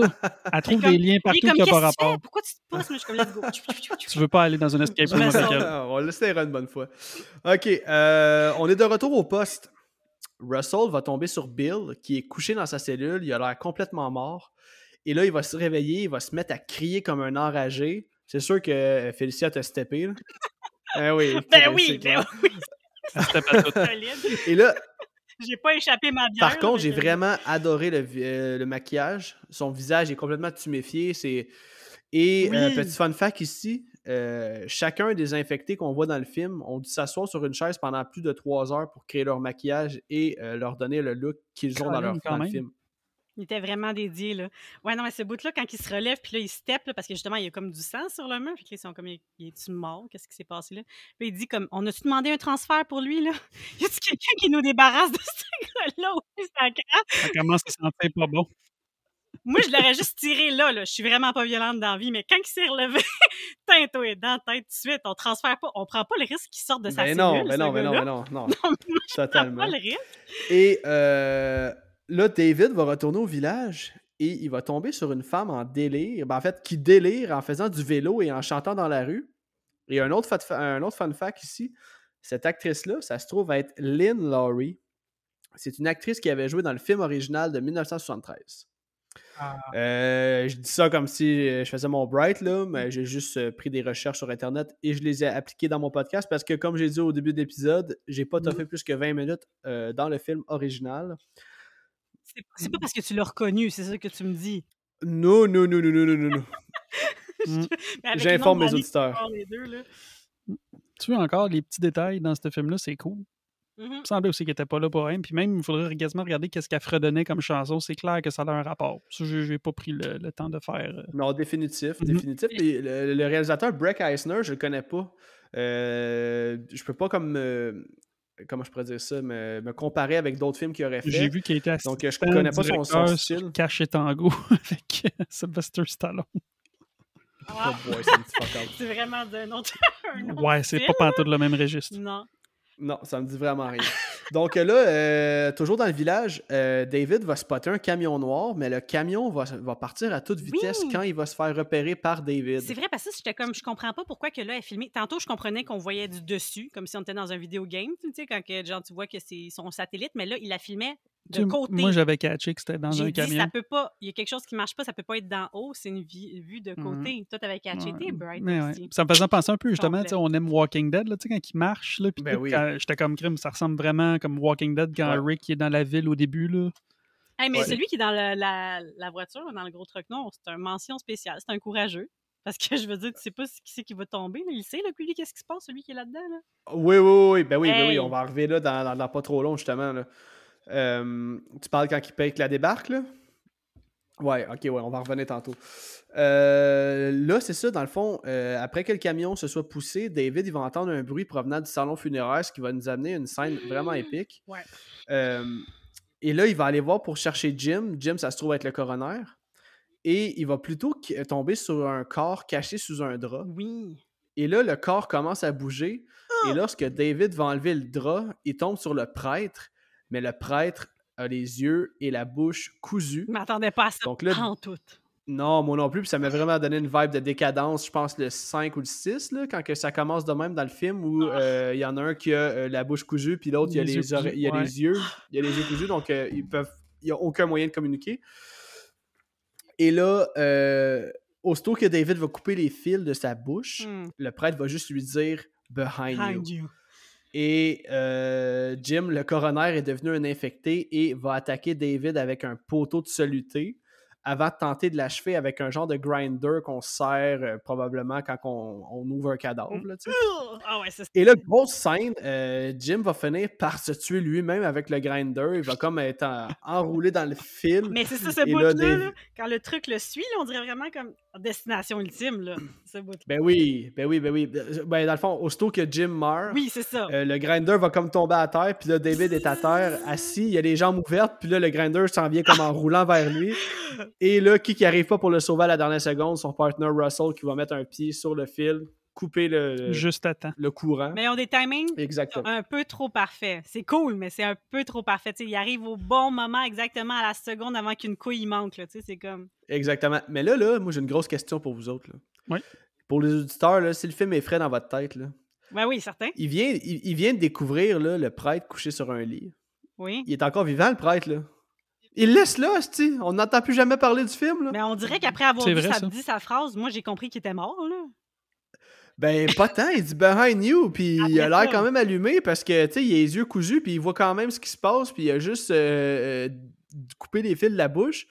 Puis au final, il peut pas on n'entend plus jamais parler de ce prêtre-là. J'ai pas pensé à ce détail-là. Ah, moi, j'étais sûre que c'était le dernier souffle qu'il avait gardé, c'était pour dire behind you. Puis Ben, il avait mort pas l'air d'avoir d'autres blessures à part cette Ouais, Ben, qu'il a pas crié, il est a pas dit help, help, il a pas rien dit. Je veux dire, là, tu sais, une fois après ça, là, quand il l'a sauvé, il aurait dit quelque chose. Ouais. Il aurait dit Laissez-moi pas ici. Hey! Ben, c'est ça que je me demandais, parce que je me dis, Chris, il est encore assez allumé pour dire qu'il y a quelqu'un derrière lui, puis qu'il il est pas comme juste concentré sur sa propre personne, genre, hey Big, je suis en train de mourir, aide-moi. Puis il est quand même capable d'être conscient de, hey, en arrière de toi, il se passe Non, quelque chose Ben, de il est grave. peut-être mort de sa commotion cérébrale, s'il s'est fait assommer. à Écoute. Ouais, mais tu sais, c'est comme apparemment quand que le monde il meurt, il attend, admettons, que quelqu'un rentre dans leur chambre. Lui, il devait savoir que le shérif allait venir parce que clairement, il y a un sixième sens parce qu'il voit pas le gars derrière lui, il a les yeux cousus. Comment? Il le voit pas. Mais c'est un prêtre, il a la prêtre. foi, il voit C'est ça, fait que parce c'est que Dieu t'a mis une présent, phrase. Il a dit. Seigneur, laisse-moi dire une phrase avant de mourir, c'est behind you, puis he's done. C'est ça. Ben bref, je voulais vous le demander parce que je m'étais dit, je suis le seul à avoir remarqué que comme le prêtre, il avait l'air quand même top shape, là? Il aurait C'est pu vrai, être pas shop vrai quand Québec. il parle, il avait pas l'air magané, mais moi, j'ai vraiment pris pour acquis qu'après cette phrase-là, il était parti. Capote, fini. Oui, parce que sinon, le monde écrit comme, comme, hey, puis moi, tu sais, comme Rose dans le Titanic, y a moi, y a moi. Hey, Pars-moi Rien pas sur. Titanic, Colin. Elle aurait pu lui faire de la place en tabarouette sur la porte. Mais lui, Oh euh, il aurait pu faire de la place sur sa civière, mais il n'a pas laissé. Fait que c'est ça l'histoire. Un petit podcast pompette, c'est le fun. Ouais, tu vois ce que je vis à chaque semaine? Ben, à chaque deux semaines. Ben oui, ben je vois ça, là. Ok, ok, je veux pas trop dévier non plus, là. Euh, on se retrouve en soirée dans la maison de David et Judy. Et euh, Judy va apercevoir quelqu'un dehors. Donc là, David va aller voir dans la grange. Il va entendre Judy crier à l'intérieur et au moment de sortir de la grange, il va se faire capturer par une gang de militaires. Mhm. Euh, ça, avec ça, ça, c'est un, erreur de scénario complètement ridicule. là. Genre, il y a un autobus sur le terrain, il y a 1000 soldats, puis une seconde avant, il n'y avait pas un calice de bruit dehors. C'est soit c'est une gang de ninjas ou ça fait juste aucun sens. Moi, je dis que c'est des ninjas. Qu'est-ce que ninjas. vous avez Des pensé de ninjas ça? en camouflage, voyons. c'est ça, hein? Moi, j'ai plus pensé au détail à cause de la voiture qu'il y avait dans, la, dans le garage. C'est juste ça. Parce qu'on la, on la revoit plus tard. Fait que c'était juste un petit détail. Maintenant, j'ai pas pensé à la gang Euh, de soldats qui apparaît. moi, Peut-être qu'il était dans un hélico stealth qui fait pas de bruit. J'ai trouvé un Non, mais tu sais, il y a un autobus avec déjà plein de, de, de, de résidents du, de- de- du village. Fait que là, j'étais comme, tu sais, comme tout le monde parle, blablabla, tu sais, tout le monde est clairement est excité, ça crie dans l'autobus, mais Ouais, c'est mais lui- silence. Ouais, mais lui, il était focus sur sa grange. Ça, c'est comme, il était, je sais pas, il, était, il entendait pas le reste. Ouais, c'est vrai que c'est Ouais, peut-être. Peut-être que comme la caméra, c'est comme c'était vraiment pour nous démontrer ce qui se passait dans la tête de David, là, comme quoi il était vraiment concentré, comme tu dis. Donc, euh, c'est ça. Là, euh, c'est ça. David et Judy se font amener dans l'autobus par la gang de militaires. On va nous amener à l'école secondaire où ils ont construit une genre de zone de quarantaine. Et là, il y a plein d'autobus qui arrivent avec les citoyens afin de leur faire passer des tests à savoir s'ils sont infectés ou pas. Et là, c'est une scène un peu comme on voit dans les scènes de- des films de guerre. On va voir des enfants se faire séparer de leur mère. Et tout va bien. Tout va euh, bien? Jusqu'à temps que Ju- jus- jusqu'à temps OK. que Judy se fasse séparer de David parce que le thermomètre a détecté quelque chose d'anormal dû à sa grossesse, elle j'imagine. dit qu'elle fait de la fièvre depuis un mois à Puis cause tu de vois la encore, grossesse. petit détail, elle parce que c'est vu qu'elle est docteur, elle y a expliqué à David parce qu'il est comme qu'est-ce qui se passe? Tu sais, le gars mauditement bright qui catch tout. Hum, hum, hum. Ah oui, mais qui c'est pas son domaine, ça. il est bright dans Ben, ce c'est ben, c'est ça, mais c'est parce que c'est pas là. Elle pas, mettons qu'elle n'est pas docteur, elle est autre chose, elle le sait pas. Fait que lui, il comprend rien. Fait que c'est pour ça qu'elle est docteur. Bref, petit détail. Mais non, ça fait du sens, euh, Steven, ça fait du sens. Et là, évidemment, euh, David, en bon gros euh, premier rôle de film américain, il va tenter de sauver sa femme, mais euh, va se faire knocker par les militaires. Ben, qu'un. Et là, Judy va se faire amener dans, une, gen- dans un genre de sas. Euh, elle va y subir des prises de sang, des tests, et là, elle est attachée à une civière. Et pendant ce temps-là, euh, David, lui, va se réveiller dans un camion militaire entassé avec plein de gens.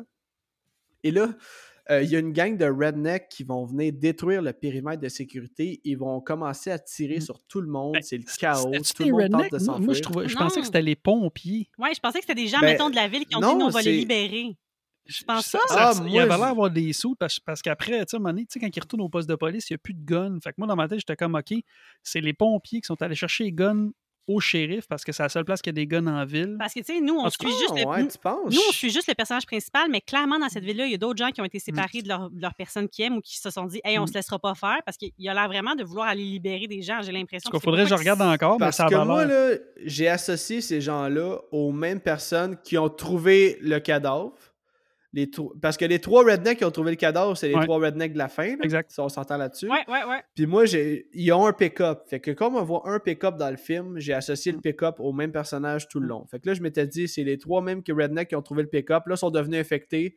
Là, ils ont voulu fucker le chien. Fait qu'ils ont détruit le périmètre de sécurité. Ils ont commencé à tirer sur tout le monde. Ah, Après ça, on les revoit quand ils tuent eux autres gratuitement comme s'ils étaient à la chasse. Puis dans le fond, eux autres, leur but, c'est juste de collecter Mm. des humains. Puis à la fin du film, là, c'est comme euh, le, cli- le climax. là, dans le fond, Ouais. c'est, David ouais. contre eux autres. Ben, vu qu'il y avait un pick-up, j'ai comme pas associé le- le- le- Ok. le- les pompiers, comme vous dites, mais ça se peut. Ça Moi, j'étais vraiment sûre que c'était comme des, mettons, Mm. des civilians, mais qui veulent venir comme sauver leur monde parce que c'est Trois, trois takes différents, c'est cool, ça. Des pompiers, toi, tu penses Mais que Non, moi, je pense que des civilians qui viennent, genre, comme... comme Ben, à ce moment-là, les rednecks sont encore considérés comme des civilians.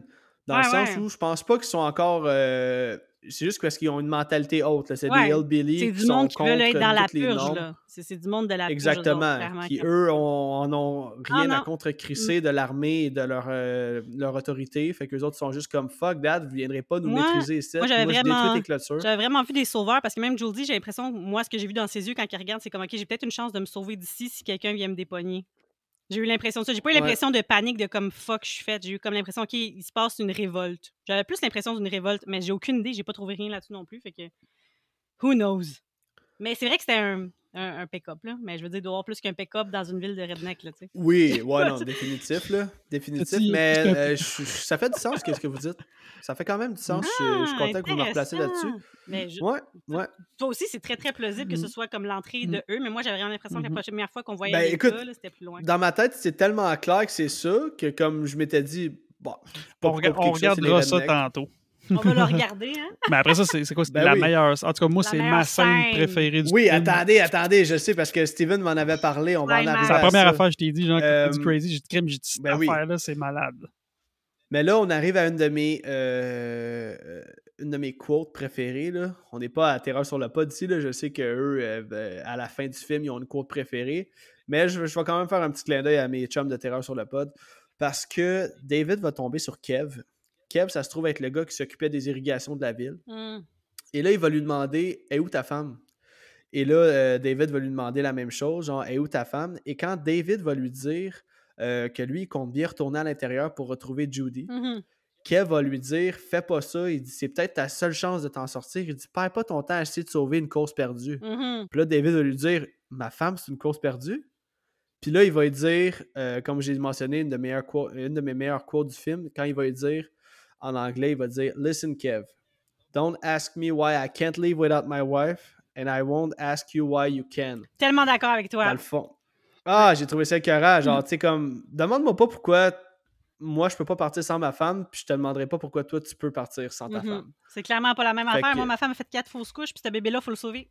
Just saying. Ouais, c'est ça. C'est comme on n'a pas les mêmes valeurs, mon homme. Moi, je pense que c'est plus parce là, que qui- c'est un docteur, sa femme, puis que si tout tourne en merde, il veut la garder avec lui. Il a besoin cas, d'elle. Non, mais c'est vrai que c'est pas tout le monde qui a les mêmes priorités, là, mais lui, clairement, il allait pas la laisser en arrière, là, tu sais, là.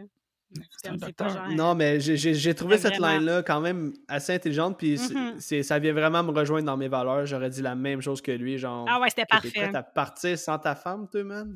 Qui était bizarre, mon gars, là. Surtout que tu sais qu'elle est encore vivante, là. Parce qu'en même temps, il dit comme c'est peut-être ta seule chose de, de survivre, mais comment tu vas faire pour vivre après en sachant que tu as laissé ta femme enceinte là pour toi avoir quel genre de vie, anyways? C'est pas ce qui ça, tu sais t'attend. même pas... Tu sais pas c'est quoi qui s'en ça. vient? Non, ouais. Exact. Ça, ouais, ouais, je suis vraiment 100% avec toi là-dessus. Ah, ben parfait, je suis content. Euh, donc là, c'est ça, tous les soldats vont être appelés à aller gérer euh, le breach de la zone de sécurité, dans le fond, aller gérer les rednecks qui viennent de rentrer. Euh, ce qui va donc laisser Judy seule dans sa pièce.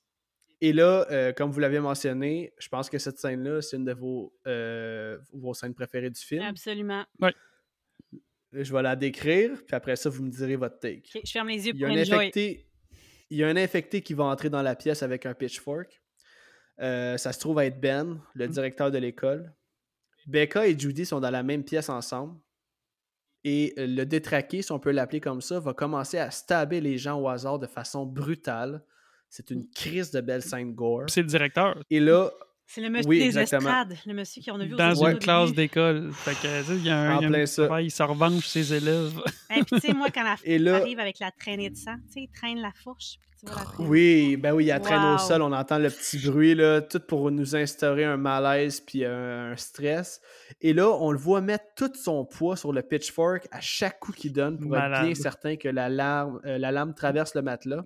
On la voit traverser en Et là, euh, oui, et au moment où il arrive à Becca, euh, Judy va se mettre à crier pour attirer l'attention sur elle. Qu'est-ce que vous avez pensé de cette scène-là? C'est les hormones, cette affaire-là, qu'elle fait, parce que c'est très courageux et à la fois très con, C'était comme parce une que ça future, une mère, dans le fond. Elle voulait protéger sa, sa fille. euh, Ouais. Mais là, en même temps, tu jeopardises la vie que tu portes aussi, tu sais. Fait que là, elle, comme- elle le sait tout de suite parce qu'elle fait, comme fuck, là, il s'en vient vers moi. Mais c'était vraiment parce qu'elle aurait pu rien dire. Mais anyway, il serait arrivé à elle. C'était vraiment un beau moment. Je trouve que c'est vraiment un beau couple parce que clairement, les assez deux, anxiogène. ils ont les valeurs à la même Mm. place. Ah ouais, ouais. Il y a une affaire là. de plus que peut-être j'aurais peut-être rajouté, là, peut-être au stress. Là, il me semble que j'aurais mis un petit peu de point of view là-dedans. Genre, euh, Qu'est-ce que tu ben, tu sais- quand elle regarde, mais genre de elle, de sa, de sa vision à elle. Parce que, Ouais. tu sais, c'est sûr qu'elle Ouais, peut ouais. pas voir comme du monde qu'est-ce qui se passait. J'aurais peut-être mis une petite affaire de plus, mais, tu sais, je veux dire, à part ça, j'ai rien à dire là-dessus. C'était le, le bruit du pitchfork qui, qui, m- qui gratte par terre, là. Tout Tabarnouche. dans cette scène-là est vraiment parfaite. Puis j'ai j'ai entendu dans un podcast, ça m'a fait rire, là, parce qu'à à toutes les fois que je fais un podcast sur un film, j'aime ça écouter comme différentes opinions euh, sur le même film de d'autres podcasts, des podcasts américains ou peu importe. Puis dans un podcast américain où j'ai écouté, quand ils parlaient de cette scène-là, ça m'a fait rire. Ils ont dit euh, ce qu'ils auraient dû faire dans le fond, là, c'est que Judy et Becca auraient juste dû crier chacun leur tour dit, pour attirer. t'as dit la même affaire hier pendant qu'on l'écoutait? J'ai dit ça, moi? Oui. Ah, ou pour attirer comme le gars, puis comme il ferait juste taber personne, mais il ferait comme juste marcher vers telle personne, puis l'autre elle crierait non, puis il remarcherait vers l'autre personne jusqu'à temps que quelqu'un vienne les sauver.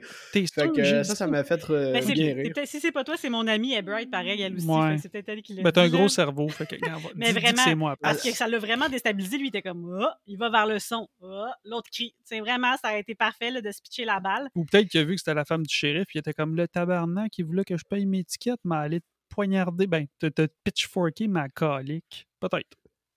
Ah, c'est vraiment. Mais là, euh, évidemment, on est dans un film hollywoodien, américain. Ouais, ouais. Donc, euh, qu'est-ce que vous pensez qui est arrivé? Ouais. David va arriver juste à temps pour tirer Ben. Exactement, euh, quand comme il s'en allait stabber. Ah ouais. Ouais, juste comme il s'en allait stabber Ju- Judy. Exactement au moment. Comme tantôt, il s'est fait sauver de la, la patente qui allait vers lui. Là. Le même genre de Ouais. timing parfait. Il a ouvert les portes, lui, il s'est rendu là, là, là. Exactement. Puis là, un, un de mes points négatifs du film, c'est euh, le personnage de Judy, là, Rada Mitchell, que j'ai vraiment pas tant aimé parce qu'elle m'a beaucoup rappelé un autre personnage que je vais dire dans ma tête plus tard, euh, d'un autre film. Hmm. Mais là, ce que j'ai aimé par contre de sa réaction, c'est qu'au moment où euh, David vient la sauver, elle vient pas euh, comme. Elle, elle est pas en extase devant comme son chum qui vient la sauver. là. Sa première réaction, c'est d'aller détacher Becca, Mm. Ouais. puis comme de la prendre dans ses bras, puis de dire comme on s'en est sorti. là. Ouais, mais Ça, c'est j'ai comme si vraiment c'était trouvé sa- ça cool. Ouais, ça, c'était comme si c'était sa fille, dans le fond. Là. Ça... Ouais. son bébé, il est pas né. Fait que peut-être t'as raison, finalement, qu'elle a fait plusieurs fausses couches. Parce Je qu'il suis dit comme que si je suis oui. pour perdre celui que j'ai dans mon ventre, ben, comme au moins, je vais en sauver une. Ouais. Ben oui, parce qu'elle sait bien qu'elle sait pas ce qui s'en vient pour elle, là, mais vraiment, la relation qu'elle elle a avec Becca est très semblable à la relation que le shérif a avec son deputy, dans le fond. Fait que les deux. ont- C'est vraiment pas faux. c'est vraiment pas faux. protecteur, mais en même temps, comme on se protège, parce qu'elle aussi, elle veut pas. le- Comme Becca, quand que l'autre a crié, elle n'est pas soulagée qu'elle ait crié parce qu'elle sait que là, il s'en va vers Judy. Elle veut pas plus ça, Becca. Elle dit non, non, non. tu sais, Elle veut pas ça. Elle pas comme Ouf, elle m'a sauvé, je suis correcte. Là. Fait que, tu sais, c'est vraiment dans les deux sens. Là. Non, c'est un fait. Euh, ok, donc euh, ça va nous amener à euh, notre quatuor qu'on va suivre pratiquement jusqu'à la fin. Donc il y a Russell, David, Becca et Judy. Ils vont partir de l'école et ils vont tenter de trouver une voiture pour euh, calisser leur camp en bon français. La voiture qu'on a vue au Et- début, Ah ouais? ben, dans le garage. Ben, en fait, ils vont trouver. Ben, en fait, ils vont finir par trouver un pick-up parce que toutes les roues sont barrées sur chacune des voitures qu'ils vont essayer de trouver. Oui, le pick-up de Redneck. Et euh, exactement, le pick-up appartient à une gang de rednecks infectés qui chassent les innocents pour le plaisir, comme si c'était du bétail. Et là, on peut apercevoir une montagne de cadavres dans la boîte du pick-up. Euh, on comprend que c'est comme clairement des trésors pour eux. là. Et là, le groupe va donc décider de se rendre à une ferme. Ensuite de ça, euh, la ferme où Scotty habite. Scotty, ça se trouve être le chum de Becca. Exactement. Fait qu'un autre couple qui va être réuni, mais pour très peu de temps. Oui, Mais, très peu de Tu sais, temps. les Même pas rednecks le temps dont de on parlait, là, c'est fou comme ça dans Ouais. tous les films apocalyptiques. Dès que le chaos commence, il y a toujours des gens qui vont en profiter pour comme détruire. Puis, je veux dire, ça va déjà Ouais. assez mal, mais il y a tout le temps du monde qui sont comme ça. C'est mon moment à moi. Je me suis retenue toute ma vie d'être la merde que je suis. Là, je peux La faire tout ce que je veux. Il n'y a rien qui m'empêche de faire whatever, what the fuck je veux live. Là. Ben, c'est comme si cette maladie-là euh, révélait ton identité, mais fois mille. Tu sais, c'est comme eux, c'est des chasseurs, c'est des rednecks. Mais là, une fois qu'ils sont infectés, ils deviennent des chasseurs d'êtres humains. Donc là, c'est ça, le groupe se rend à la ferme où Scotty habite et euh, ils vont tomber sur Scotty qui, lui, est armé. Euh, il fait pas confiance au groupe. Il va se faire retirer son arme assez vite par David. Et là, ils vont entendre des militaires s'approcher. Euh, ils vont donc se cacher dans la grange. Et euh, les militaires vont entrer dans la maison à Scotty pour aller chercher sa mère. Scotty va capoter. Il va sortir de sa cachette pour tenter de sauver sa mère.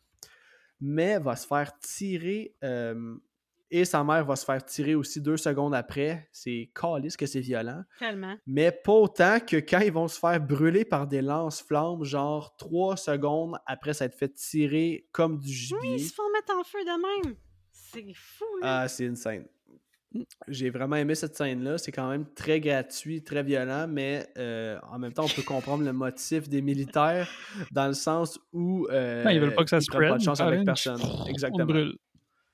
C'est en plein ça. Fait que peu importe si t'es infecté ou pas infecté. Puis là, ce qui est encore plus fou, c'est quand il y a un militaire qui va entrer dans la grange. euh, il va se faire knocker, il va se faire interroger à savoir c'est quoi qui se passe par David et Russell. Et là, le dude s'est fait dire qu'il allait mourir s'il enlevait son masque. Là, t'es comme si tu rendu Et- dans l'air? Exactement. Puis là, euh, Julia va dire c'est genre, c'est ça qu'ils vous ont dit? Et là, le militaire va leur promettre de rien dire sur leur présence dans la grange si, euh, évidemment, il les laisse partir. Hey, ça, là, Donc- tabarouette. Ils ont pris tout un guess, là. Ils ont fait confiance parce qu'il Ouais, aurait pu il a pris de une bord. méchante chance, là. Sérieux. Ben, t'as vu comment David était confiant? Il a dit non, non, il va farmer sa gueule, il Mm. dira rien. Parce que, garde, euh, Becca, elle a même pas 18 ans. Ma femme est enceinte. Il dit Moi, je suis un shérif, mon partner, c'est le député. Lui, il va farmer sa gueule, puis il va nous laisser vivre. Ah, ça aussi, c'était Fait bon. que le gars, il est comme Ouais, ouais, je vous jure que oui, je vais vous laisser vivre. Donc, évidemment, euh, il laisse partir. Il se fait questionner à savoir euh, il dit Hey, t'es-tu correct? Il dit Ouais, regarde, sector clear, euh, tout est beau, il n'y a rien dans la grange. Donc, les militaires maintenant partis, le groupe va s'en aller de la grange pour retourner chez David et Judy pour chercher du stock euh, pour continuer leur chemin, en fait. Ça, tu vois, avant de l'écouter hier, j'avais pas catché. Je pensais que, tu sais, comme un peu comme quand les gens se promènent puis rentrent dans la maison de n'importe qui dans les films d'horreur, je pensais qu'elle arrivait chez n'importe qui puis qu'elle avait froid puis qu'elle enlevait les couvertes. J'étais comme, mon Dieu, elle a non, ben c'est pour froid. ça. Là, on va arriver à cette scène-là que j'ai trouvé. Ben, en fait, on arrive à ma scène préférée du film, mais la scène de la corde à linge, j'étais comme. Ben, il y, a des il y a des théories sur Internet. Hein? Il y a du monde qui disent qu'elle commençait peut-être à être infectée. Parce que justement, elle était weird puis qu'elle voulait continuer à plier son linge pareil. Ça, c'est ce que j'ai vu sur le net, mais je suis pas convaincu. Ben, fait que c'est possible. Moi, je pense plus que c'est parce que elle, elle, refuse de croire que toute leur vie est terminée. Mm-hmm. Ah, aussi. Euh, bon, ça. mais, mais, elle dit elle-même, elle dit c'est un beau matin, euh, c'est une belle journée, c'est une autre journée qui commence. Ouais. Elle est dans le déni complètement. Puis elle, elle refuse de croire que comme. Puis là, elle dit même à David, elle dit tout le monde qu'on connaît est mort. C'est comme on fait quoi maintenant? C'est quoi là? l'avenir qui nous reste? T'sais, on va accueillir ce bébé-là dans quoi? Puis en même Exactement. temps, Puis là, c'est ça. ça lui trotte dans la tête, ça lui trotte dans la tête l'histoire que c'était peut-être dans l'air. Mais en même temps, sais, un peu comme nous au début de la pandémie, on ne savait pas c'était quoi les voix. Ils nous disaient comme tenez-vous loin, même à l'extérieur, parce que je me dis dans le film, peut-être qu'ils leur ont juste dit par précaution. Gardez votre masque parce Ouais. qu'ils savent pas, ils sont pas certains ça évolue comment. Fait que moi je pense pas, moi je suis pas défaitiste pantoute dans la vie, fait que je suis pas sûre que c'est dans l'air, mais elle, elle a clairement ça en tête de on est peut-être foutu peu importe qu'on ait bu ou pas de l'eau, tu sais. Non, c'est un fait. Puis là, c'est ça, j'avais écrit dans mes notes, euh, Judy, elle arrive à la maison, puis elle, elle juge que c'est le bon moment pour enlever les serviettes de sur la corde à linge. Euh, elle réalise par le fait même que la routine n'existe plus, que plus rien ne sera jamais pareil. Fait que c'est un peu pour ça sa réaction. Oh, Et là, on arrive à ma scène préférée du film. Euh, alors que Judy va entrer dans la chambre du futur bébé pour faire ses adieux à la chambre et dire à son bébé Écoute, ça a été ta chambre. Et alors qu'elle arrive pour jouer avec le mobile au-dessus de la bassinette, on va apercevoir la femme de Rory qui est devenue une infectée. Puis selon moi, c'est le moment le plus horrifique du film. Calice qui a fait peur. Mhm, ouais. Euh, et là, David va entendre le mobile d'en haut et euh, va se dire comme Calice, je vais aller voir ma femme, là, je vais essayer de tenter de la consoler un peu. Ça va être dans le genre, on va avoir un nouveau départ ailleurs. Ou- Oui, ça c'est un fait. Mais tu sais, en Mm. même temps, il habite tellement dans un champ, il se dit pas qu'il y aurait quelqu'un qui pourrait les attendre là, tu sais. Mais un shérif qui sécurise pas le périmètre, là, ça c'est un petit fail, quand même. Ouais, ouais, je suis d'accord pour ça. Et là, euh, comme de fait, alors qu'il va arriver dans la chambre, il va apercevoir Judy attachée à une chaise et il va se faire étrangler avec un fil par derrière par le fils de Rory. Qui est va méconnaissable. Vraiment, Ah, moi j'avais pas. Il fallait que tu me le dises. J'étais comme c'est qui ces gens? Ah, le maquillage, il est incroyable. Les C'est veines, Pas pour rien que c'est ma scène préférée. là. Je trouve que le, la- le build-up, le maquillage, justement, on voit qu'ils sont clairement infectés depuis quand même un certain temps, là, parce que comme tu dis, les veines dans leur visage sont super apparentes. Les yeux tout rougis, là, comme tu sais pas combien de Red Bull ils ont bu, mais ça va pas bien. Red Bull? Exactement. Et là, après que Rory se soit fait, euh, pas Rory, mais David se soit fait étrangler par euh, le fils de Rory, euh, David va échapper son gun. Et là, la tension de la scène est incroyable. On a un gros contraste, alors qu'on a David qui lutte pour sa vie. Il est en train d'étouffer. Et on a Judy qui est attachée à une chaise. Et par-dessus ça, on entend la chanson Baby Lullaby, qui est comme la comptine pour enfants classique là, qui va jouer dans, une, euh, dans un mobile et euh, qui joue en background. Et là, David va tenter d'attraper son arme qui est échappée juste un petit peu plus loin. Et au moment où il arrive pour attraper son gun, la femme de Rory va lui stabber la main avec un couteau. Calique. Et le couteau va planter d- dans le plancher. Ah, Cette ouais. scène-là est incroyable. Puis là, de la façon qu'il s'en sort après, là, ça, clairement, c'est la meilleure performance de Timothy Olyphant tout au long du film. Je vais décrire la scène, puis après ça, je vais avoir votre take là-dessus.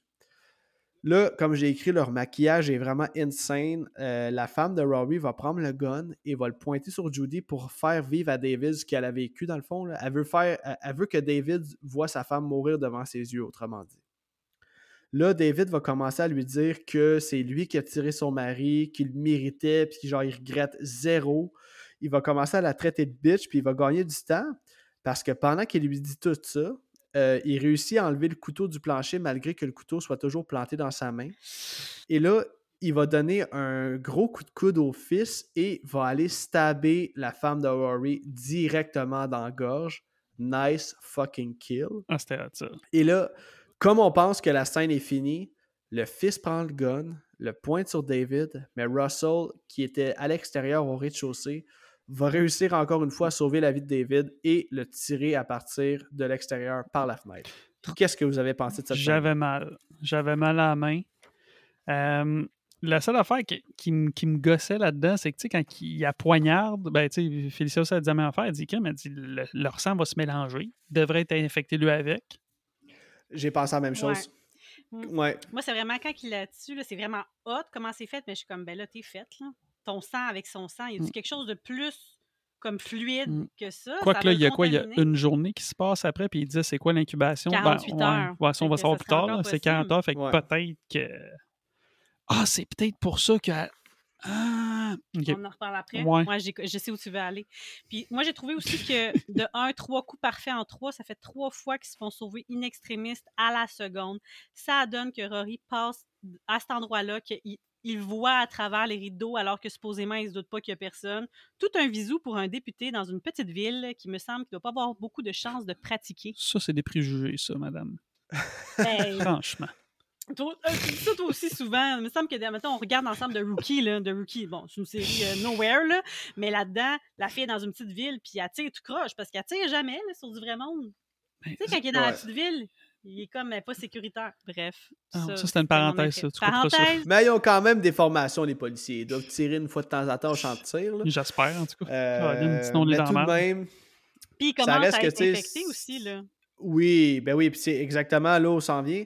Euh, en fait, c'est ma prochaine ligne. J'ai dit, c'est aussi là qu'on va comprendre que Russell commence à être infecté, alors qu'il va tirer quatre autres balles Ouais. fucking gratuitement sur nos deux cadavres, juste pour être sûr qu'il soit mort, puis il va même rajouter I was just making sure. Genre. Mais tu sais, rendu à ce point-là, on n'aurait été pas dans un film d'infectation, contamination. Tu peux avoir perdu la tête. Tu pourrais ne pas être Ouais. contaminé puis juste avoir perdu la carte, là, genre. Ça va tellement mal que tu es déconnecté. Ce gars-là, il peut Ouais. être juste déconnecté puis pas être contaminé puis il aurait la même réaction. Comme je dis toujours, toi, dans un film d'horreur, tu serais déjà morte. oui, moi, je serais morte, ça fait longtemps. Ben non, Je mais c'est clair. je raisonner comme- quand il y a un problème, ce gars-là. Oui, mais ça pourrait être je un problème de santé mentale. ça Je la tiré là, là. J'aurais fait, moi, j'amène pas ce gars-là avec moi, je le tire. Poc! C'est Mais fini. à quel point, quand, que- quand que, tu sais, le- comment il s'appelle le jeune? Le, le chum à Panna Baker, comment il s'appelait? Scotty. Scotty, tu sais, dès que genre, il avait l'impression que t'es louche, le shérif, tout de suite, il a enlevé le gun. Il a pas douté, Ouais. mais là, quand c'est Rory, hmm, Quand c'est c'est Russell, veux ça. dire. Russell, merci. Hmm, c'est peut-être pas ça. Mais attends un peu, parce que bientôt, euh, il va commencer à douter de son partner, justement. OK. Donc, euh, les quatre vont s'en aller euh, en char, et comme ils se font repérer par un hélicoptère militaire, ils vont aller se cacher dans un car wash pour une autre scène complètement nice. Il y a un infecté qui va partir le car wash. Là, ils verront plus rien, évidemment. On va voir une silhouette apparaître alors que les fenêtres se font remplir de savon. Là, Russell va être cowboy. Euh, Ben oui, quand il va commencer à sortir son gun du char, tu sais, n'importe comment, man. Clairement, il voit fuck all, mais évidemment, il va perdre son gun dans les genres de rouleaux qu'on peut voir Ouais. dans, dans les car wash, là, si on veut. Là. Et euh, là, ça brasse. Il y a un infecté qui brise le pare-brise. Et par contre, j'ai trouvé que le groupe s'est vraiment bien défendu à ce moment-là. Ils finissent par réussir à les maîtriser. Et au moment où on reprend notre souffle pendant que la scène est finie, Becca euh, regarde par la fenêtre arrière et on va euh, voir une face apparaître. Clairement, euh, Félicia Ah oui. se taper. Moi, gars, c'est pas compliqué maintenant, même les lavotos, je me sens pas bien dans les lavotos. Je savais pas ça venait de où, ça vient de ce film-là. C'est simple, Quand on Alec. dans les là, lavotos, je suis comme, je vois plus rien, j'aime pas ça. les- les- peu importe le film, là, elle va le regarder dix fois, elle va se taper aux mêmes places à chaque fois. On est au cinéma, il me dit, gars, Euh. contrôle ta respiration. Moi, non, oublie ça, contrôle ma respiration, je step. Mais- Puis là, ben oui, non, je comprends. Et là, euh, c'est ça. Le dude va enrouler un boyau Mm. autour du cou de Becca. Et comme le char est en mouvement, ça va faire sortir Becca de la voiture instantanément et ça va lui briser le cou sur le champ pour la laisser surpendue par le cou. Ça, honnêtement, c'est une mort que je n'ai jamais vu venir. Non, Mm. Même à ma deuxième écoute. non. Comme... Je voulais savoir, vous, est-ce que vous l'avez Ben, vu venir? Non, je l'ai pas vu venir, mais c'était nécessaire pour ce qui arrive après parce que Oui. elle meurt oui, pas, il continue dans l'auto, puis euh, Ouais. Ils se font bombarder. Ben, c'est ça. Fait qu'encore une fois, comme je dis, là, dans ce film-là, ce qui est cool, là, c'est les petits détails. c'est- Elle n'est pas Ouais. morte pour rien. À première écoute, j'étais comme, OK, pourquoi qu'elle est morte? Voyons, c'est donc bien con. Puis là, Ben après, non. quand je l'ai regardé une autre fois, je fais, Ah, Moi, je pense qu'elle lit le script puis elle aime ça se faire tuer une extrémiste parce que dans Vendredi 13, Ouais, c'est c'est la même vrai. affaire. Je m'attendais pas à ce qu'elle meure. J'étais comme, c'est The Final Girl! What the heck? Ouais. Ça- mais ça arrive vite, c'est bien que- fait, puis elle souffre, elle souffre pas, tu sais, là, je veux dire, je pense Mais, pas. Ouais. Mais moi, je suis contente qu'elle soit morte de même. Tant qu'à mourir, je suis contente pour elle que ce soit comme ça. Puis de toute façon, elle est en train de virer parce que juste avant qu'ils rentrent dans la auto, ils sont dans l'auto. Puis Ah, le, le gars en arrière, il a l'air d'un maudit fou, là. Ses yeux sont Ouais. cernés, puis elle, a tous. À tous, à tous. COVID. Si c'est pas le COVID, c'est la contamination de cette affaire-là bio, bio Ben, en même temps, là, moi, ce que je pense, là, c'est qu'ils ont ressorti une vieille auto de 1973, que l'auto est simplement poussiéreuse parce que depuis le début du film, il n'y a aucun infecté qui tousse. Ouais, c'est ça, c'est que, vrai. Ah, t'as je raison. me dis que je pense pas que le fait qu'elle tousse, c'est juste parce que ça, ça voulait juste nous démontrer la paranoïa Exactement ce que j'ai euh, de Russell, que lui, il est juste en train de genre se dire tout le monde c'est des hosties de croche, puis genre tout le monde est malade, puis comme moi, je veux juste toutes les gonner. Mais David aussi commence à capoter parce que lui et sa femme, ils se regardent, ils sont comme en arrière, ça va pas bien, là. Non, non, c'est ça exactement. C'est pour ça que. Puis là, euh, Russell n'arrête pas de dire comme qu'est-ce que tu veux dire par là? Parce que euh, David il dit genre euh, je me souviens plus qu'est-ce qu'il dit Ouais, exactement. faudrait là. fa- faire attention de pas perdre la tête. Oui, c'est ça exactement. Il dit, il dit, qu'est-ce que tu veux dire par là? Puis il dit comme deux, trois fois, puis il dit garde, est correct, genre Ouais. arrête. Donc là, c'est ça, comme on disait, le char, euh, après que Becca soit morte, va rouler par lui-même parce que probablement qu'il était sur le neutre et va sortir à l'extérieur du car wash et là, boum, va exploser et on va voir l'hélicoptère militaire qui va passer au-dessus, euh, évidemment, et qui a lancé un missile S'il était sur pas le sorti char. de la voiture, il serait mort. Ça. Exactement. Là, ensuite de ça, le groupe va continuer leur chemin et ils vont apercevoir un truck noir s'en venir sur la route. Et là, David, lui, a bien l'intention de prendre le truck. Mais euh, Russell, comme on l'a dit, qui commence à être infecté, comme un gros sans-dessin, Un il va pitcher un tapis de clous sur la route, ce qui va faire que le truck va faire 1000 tonneaux et va être complètement scrap. C'est tellement contre-productif, tu veux te pousser, tu sais, lui, il est ailleurs, puis il est fier de son coup, hein? Il est vraiment fier! Oui! Ah ouais, puis il part à courir, là, yeah! Puis là, David va lui dire Non, mais t'es-tu cave, asti? Puis il va lui dire Là, tu me laisses parler au gars dans le truck. Et euh, c'est là qu'on va apprendre que l'avion qui a crashé euh, contenait une arme biologique qui s'appelle le Trixie. Et que c'est fait exprès pour déstabiliser une population. Dans ce cas-ci, la mauvaise population. Et l'homme était prêt euh, à aider Ben oui. David jusqu'à ben, de ce que je peux croire, de ce que je peux entendre. Mais non, Callis, Russell va venir lui crisser une balle direct dans la tête durant leur conversation. Ça, c'était drôle.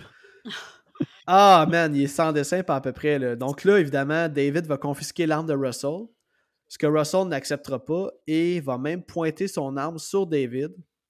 Il va euh, alors lui raconter le nombre de fois qu'il lui a sauvé la vie, et il va lui dire de marcher et de ne pas se retourner.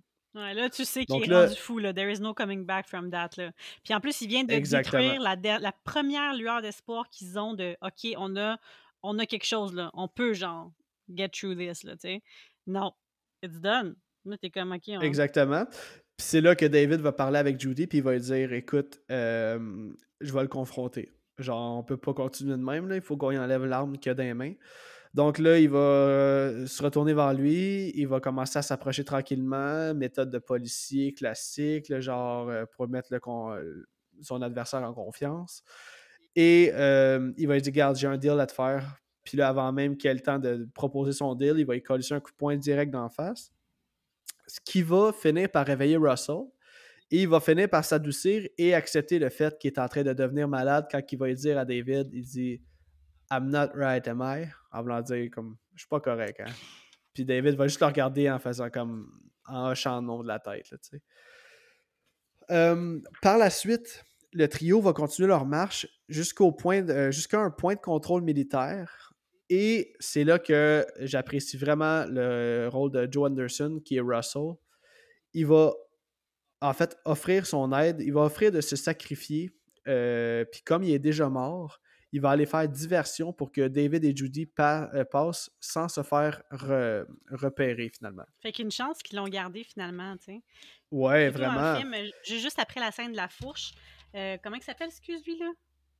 Pas Rory, j'ai juste ça dans la tête, mais Russell. Bill? Russell, juste, juste après la scène Ah, de la fourche, il va dire euh, comme That is gonna be me.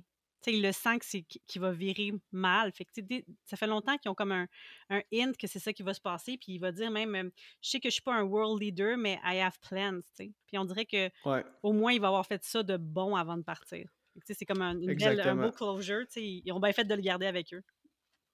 Totalement. Puis comme j'expliquais tantôt, euh, la complicité entre ces deux-là, on l'a vraiment ressenti dans cette scène-là. Puis à partir de ce moment-là, on prend vraiment Russell en pitié avant qu'il fasse son move. Il a les yeux pleins d'eau, puis il dit comme genre oh fucking yeah. Genre, tu sais, comme c'est son petit cri de ralliement, genre en voulant dire Hey, c'est correct, man. Genre, je vais y aller au front. Va-t'en avec ta femme, puis moi je m'en vais là. là.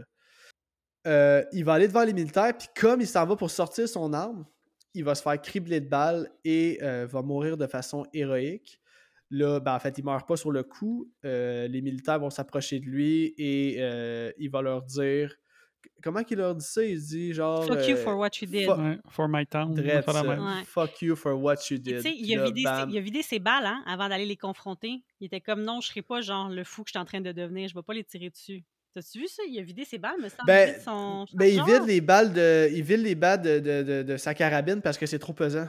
Puis il Ah, dit c'est that's fucking heavy. Ouais, ça c'est plus. Ouais, c'est ça. Puis ça, c'est quand il marche avec Judy puis David, parce qu'il est juste écœuré de traîner en carabine parce qu'elle est trop pesante, fait qu'il vide les balles dedans.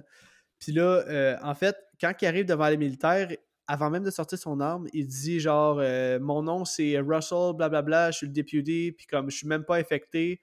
Puis là, tout le monde dit Couche-toi à terre, couche-toi à terre. Puis là, lui, il s'en va pour sortir son arme, puis il se fait tirer. Mm. Puis c'est là qu'il va sortir la phrase Fuck you for what you did et euh, va se faire tirer une balle dans la tête. C'était bien dit. Ouais. Et là, euh, pendant ce temps-là, évidemment, David et Judy vont en profiter pour se sauver en douce jusqu'à un truck stop, ce qui va nous amener à notre scène finale. Et là, euh, ils vont se rendre compte assez vite que ce, truck- euh, ce truck stop-là, c'est le repère des rednecks qu'on a vu un petit peu plus tôt qui tuaient pour le plaisir. Euh, on va en fait, on va s'en rendre compte quand on va repérer une montagne de cadavres. Et là, David, lui, il va spotter un gros truck style 53 pieds.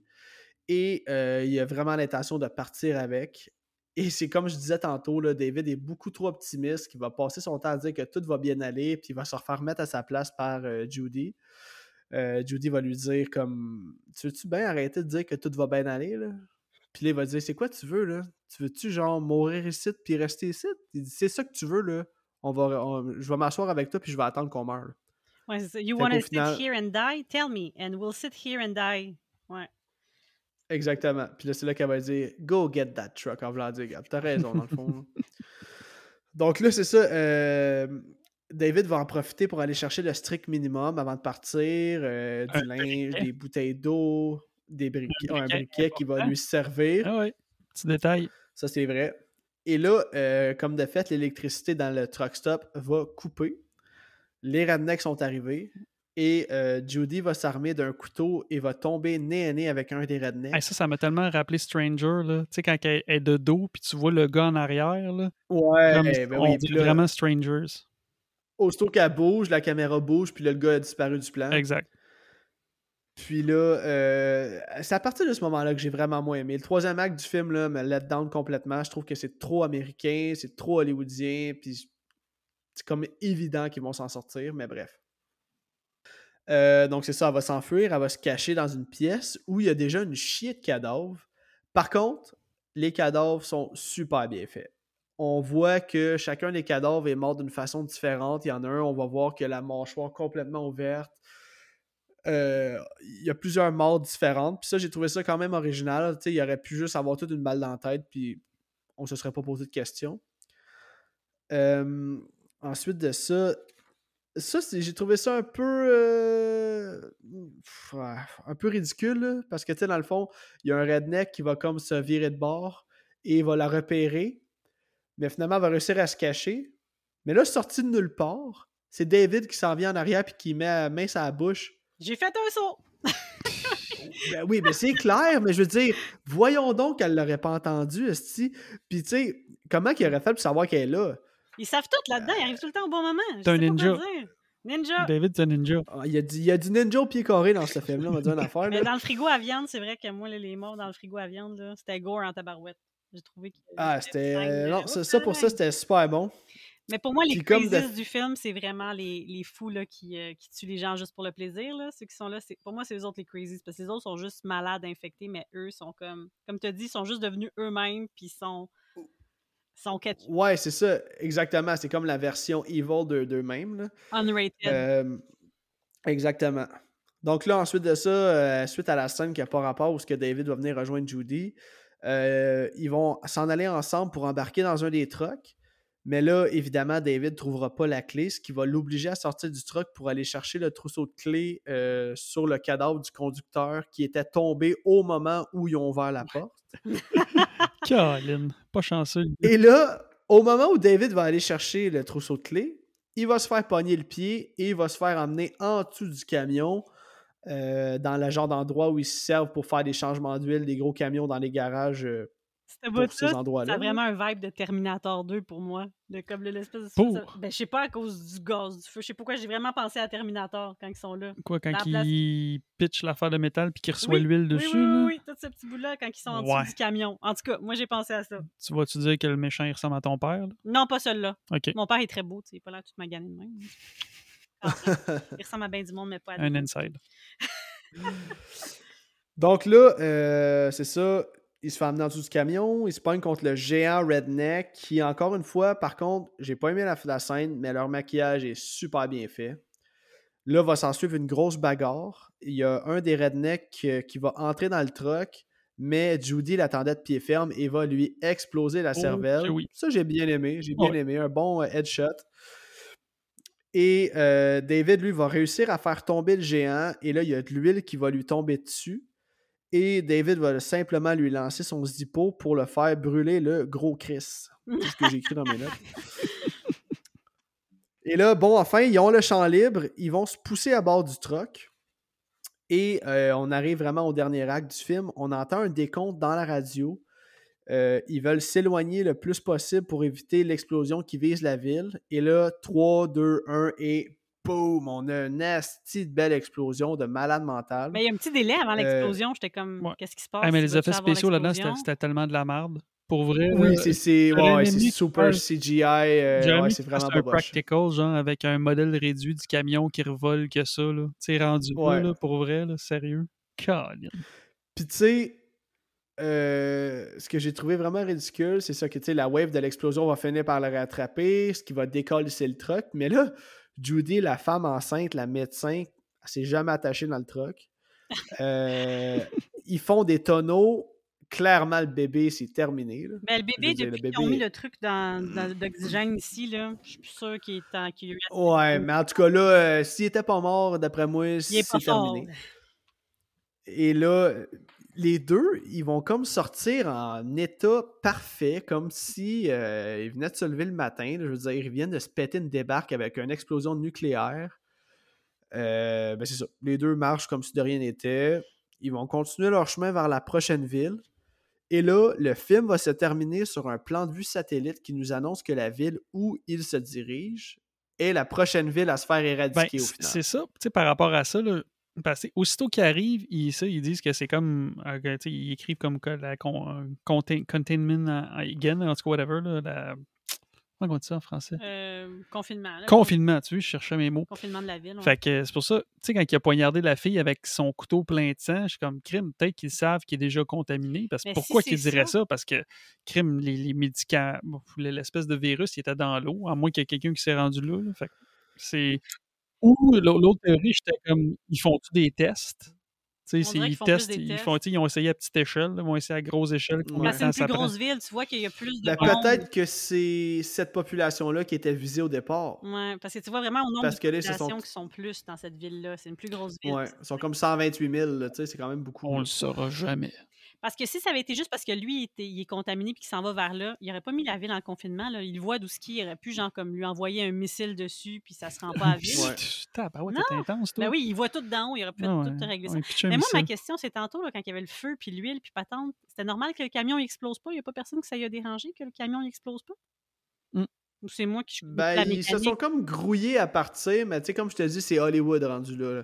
C'est pour ça que cette fin-là me laisse complètement perplexe, puis je suis comme, ah, On dirait de The que ça Rock, finisse, là, là. tu sais, comme... Mais ça a l'air qu'il y a Ouais, une alternée, hein, que je sais pas si c'est sur le Blu-ray ou que David, genre, sont assis dans le resto, puis whatever, je, je pense qu'ils saignent du nez.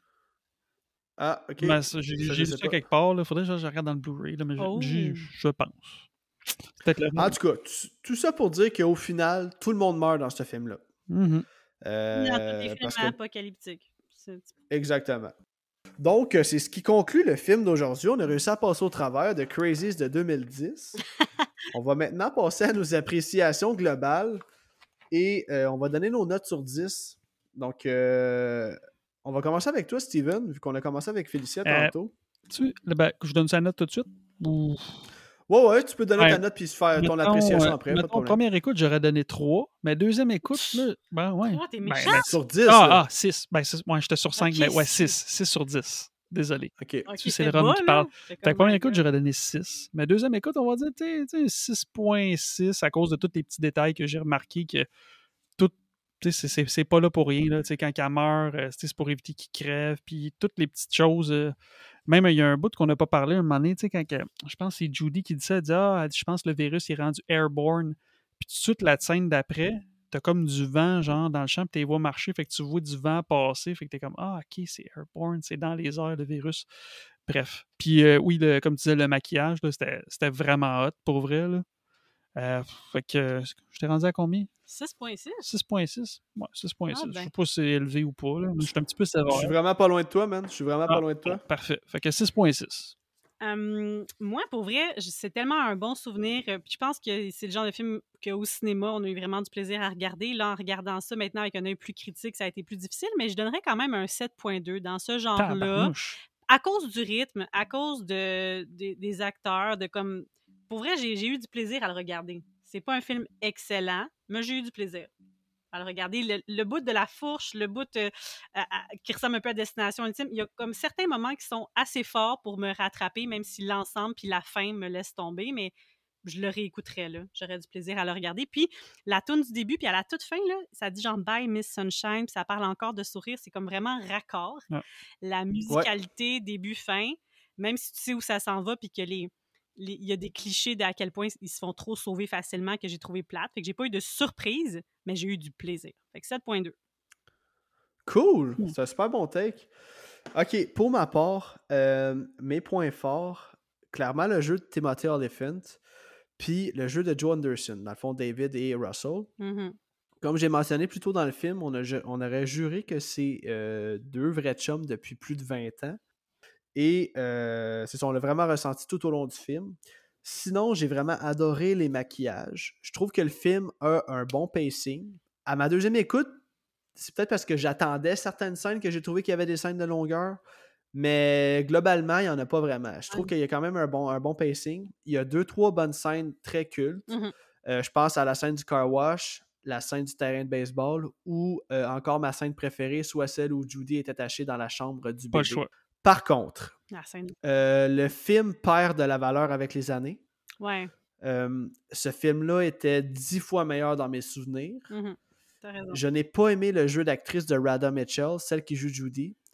Je la trouve pas crédible, puis je trouve qu'elle a une méga vibe de Melissa George, celle qui joue Stella dans le film 30 jours de Ok. nuit. Je l'ai déjà couvert au podcast, puis je l'ai vraiment bâché tout le long de l'épisode. Je, je trouve que c'est le même genre de personnage, puis ça vient pas me chercher Ben, même il y a la personnellement. fille de Et- Dawn of the Dead aussi qui est, qui est infirmière ou je sais pas quoi là. Moi je trouve Ben, c'est un peu le même genre de vibe. C'est ça, c'est Ouais, le même personnage. le genre de blonde aux cheveux courts, puis je sais pas. Ouais. en fait, c'est pas, pas rien de physique, là, mais c'est parce que ça, ils correspondent tous ensemble. ouais, ils ont vraiment. C'est comme Et recyclé sinon- d'un film à l'autre là. Exactement. Et sinon, je dirais que, euh, comme j'ai mentionné, le troisième, le troisième acte du film est peut-être un petit peu trop hollywoodien. Euh, J'aurais aimé que le film reste dans le style infecté comme Rory ou Bill, tu sais, que les rednecks de la fin, c'était peut-être un petit peu too much. Mm. Puis euh, ça tournait, comme je l'ai dit aussi, ça tournait plus vers le film d'action que le film d'horreur, à mon avis.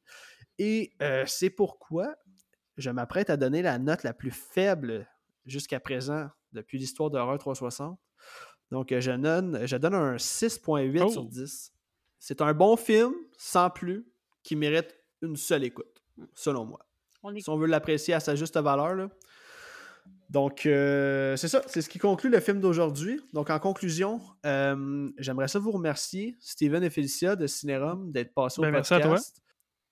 Ça me fait extrêmement plaisir. Et là, euh, je sais que vous l'avez déjà dit, mais pour un petit rappel pour mes auditeurs, si on veut vous écouter, c'est où qu'on peut vous écouter et euh, vos épisodes sortent, on va dire, On va, on on va dire dire ça aux deux semaines. Puis sinon, on peut vous écouter n'importe où, là, Ouais, sur Spotify, Apple, Podbean, Google. euh, Spotify, ouais, tout ça. Là. Ben, tout est sur Podbean aussi, là, fait que c'est le fun. C'est Ouais, c'est vraiment hot comme plateforme. là. je veux dire, ça se fait tout seul. Tu, tu, le pèses le piton puis ça se distribue partout. Là. Fait que les auditeurs, gardez ça en note, Cinérum. Allez les suivre sur Instagram, sur Facebook. Euh, comme vous avez pu le voir tout le long de l'épisode, ils ont de belles complicités, puis c'est toujours le fun de les écouter. Donc, euh, en conclusion, ça, je m'adresse à vous, les auditeurs. Merci encore une fois d'avoir été à l'écoute. Et comme d'habitude, si vous aimez ce que je fais, n'hésitez pas à me suivre sur Facebook et Instagram sur ma page Horreur360. Et n'hésitez pas non plus à mettre un 5 étoiles au podcast sur la plateforme d'où vous m'écoutez. Ça aide beaucoup à faire connaître le podcast. Donc, au prochain épisode, je vais couvrir le film Wolf Creek, sorti en 2005. Donc, d'ici là, portez-vous bien. Ciao tout le monde.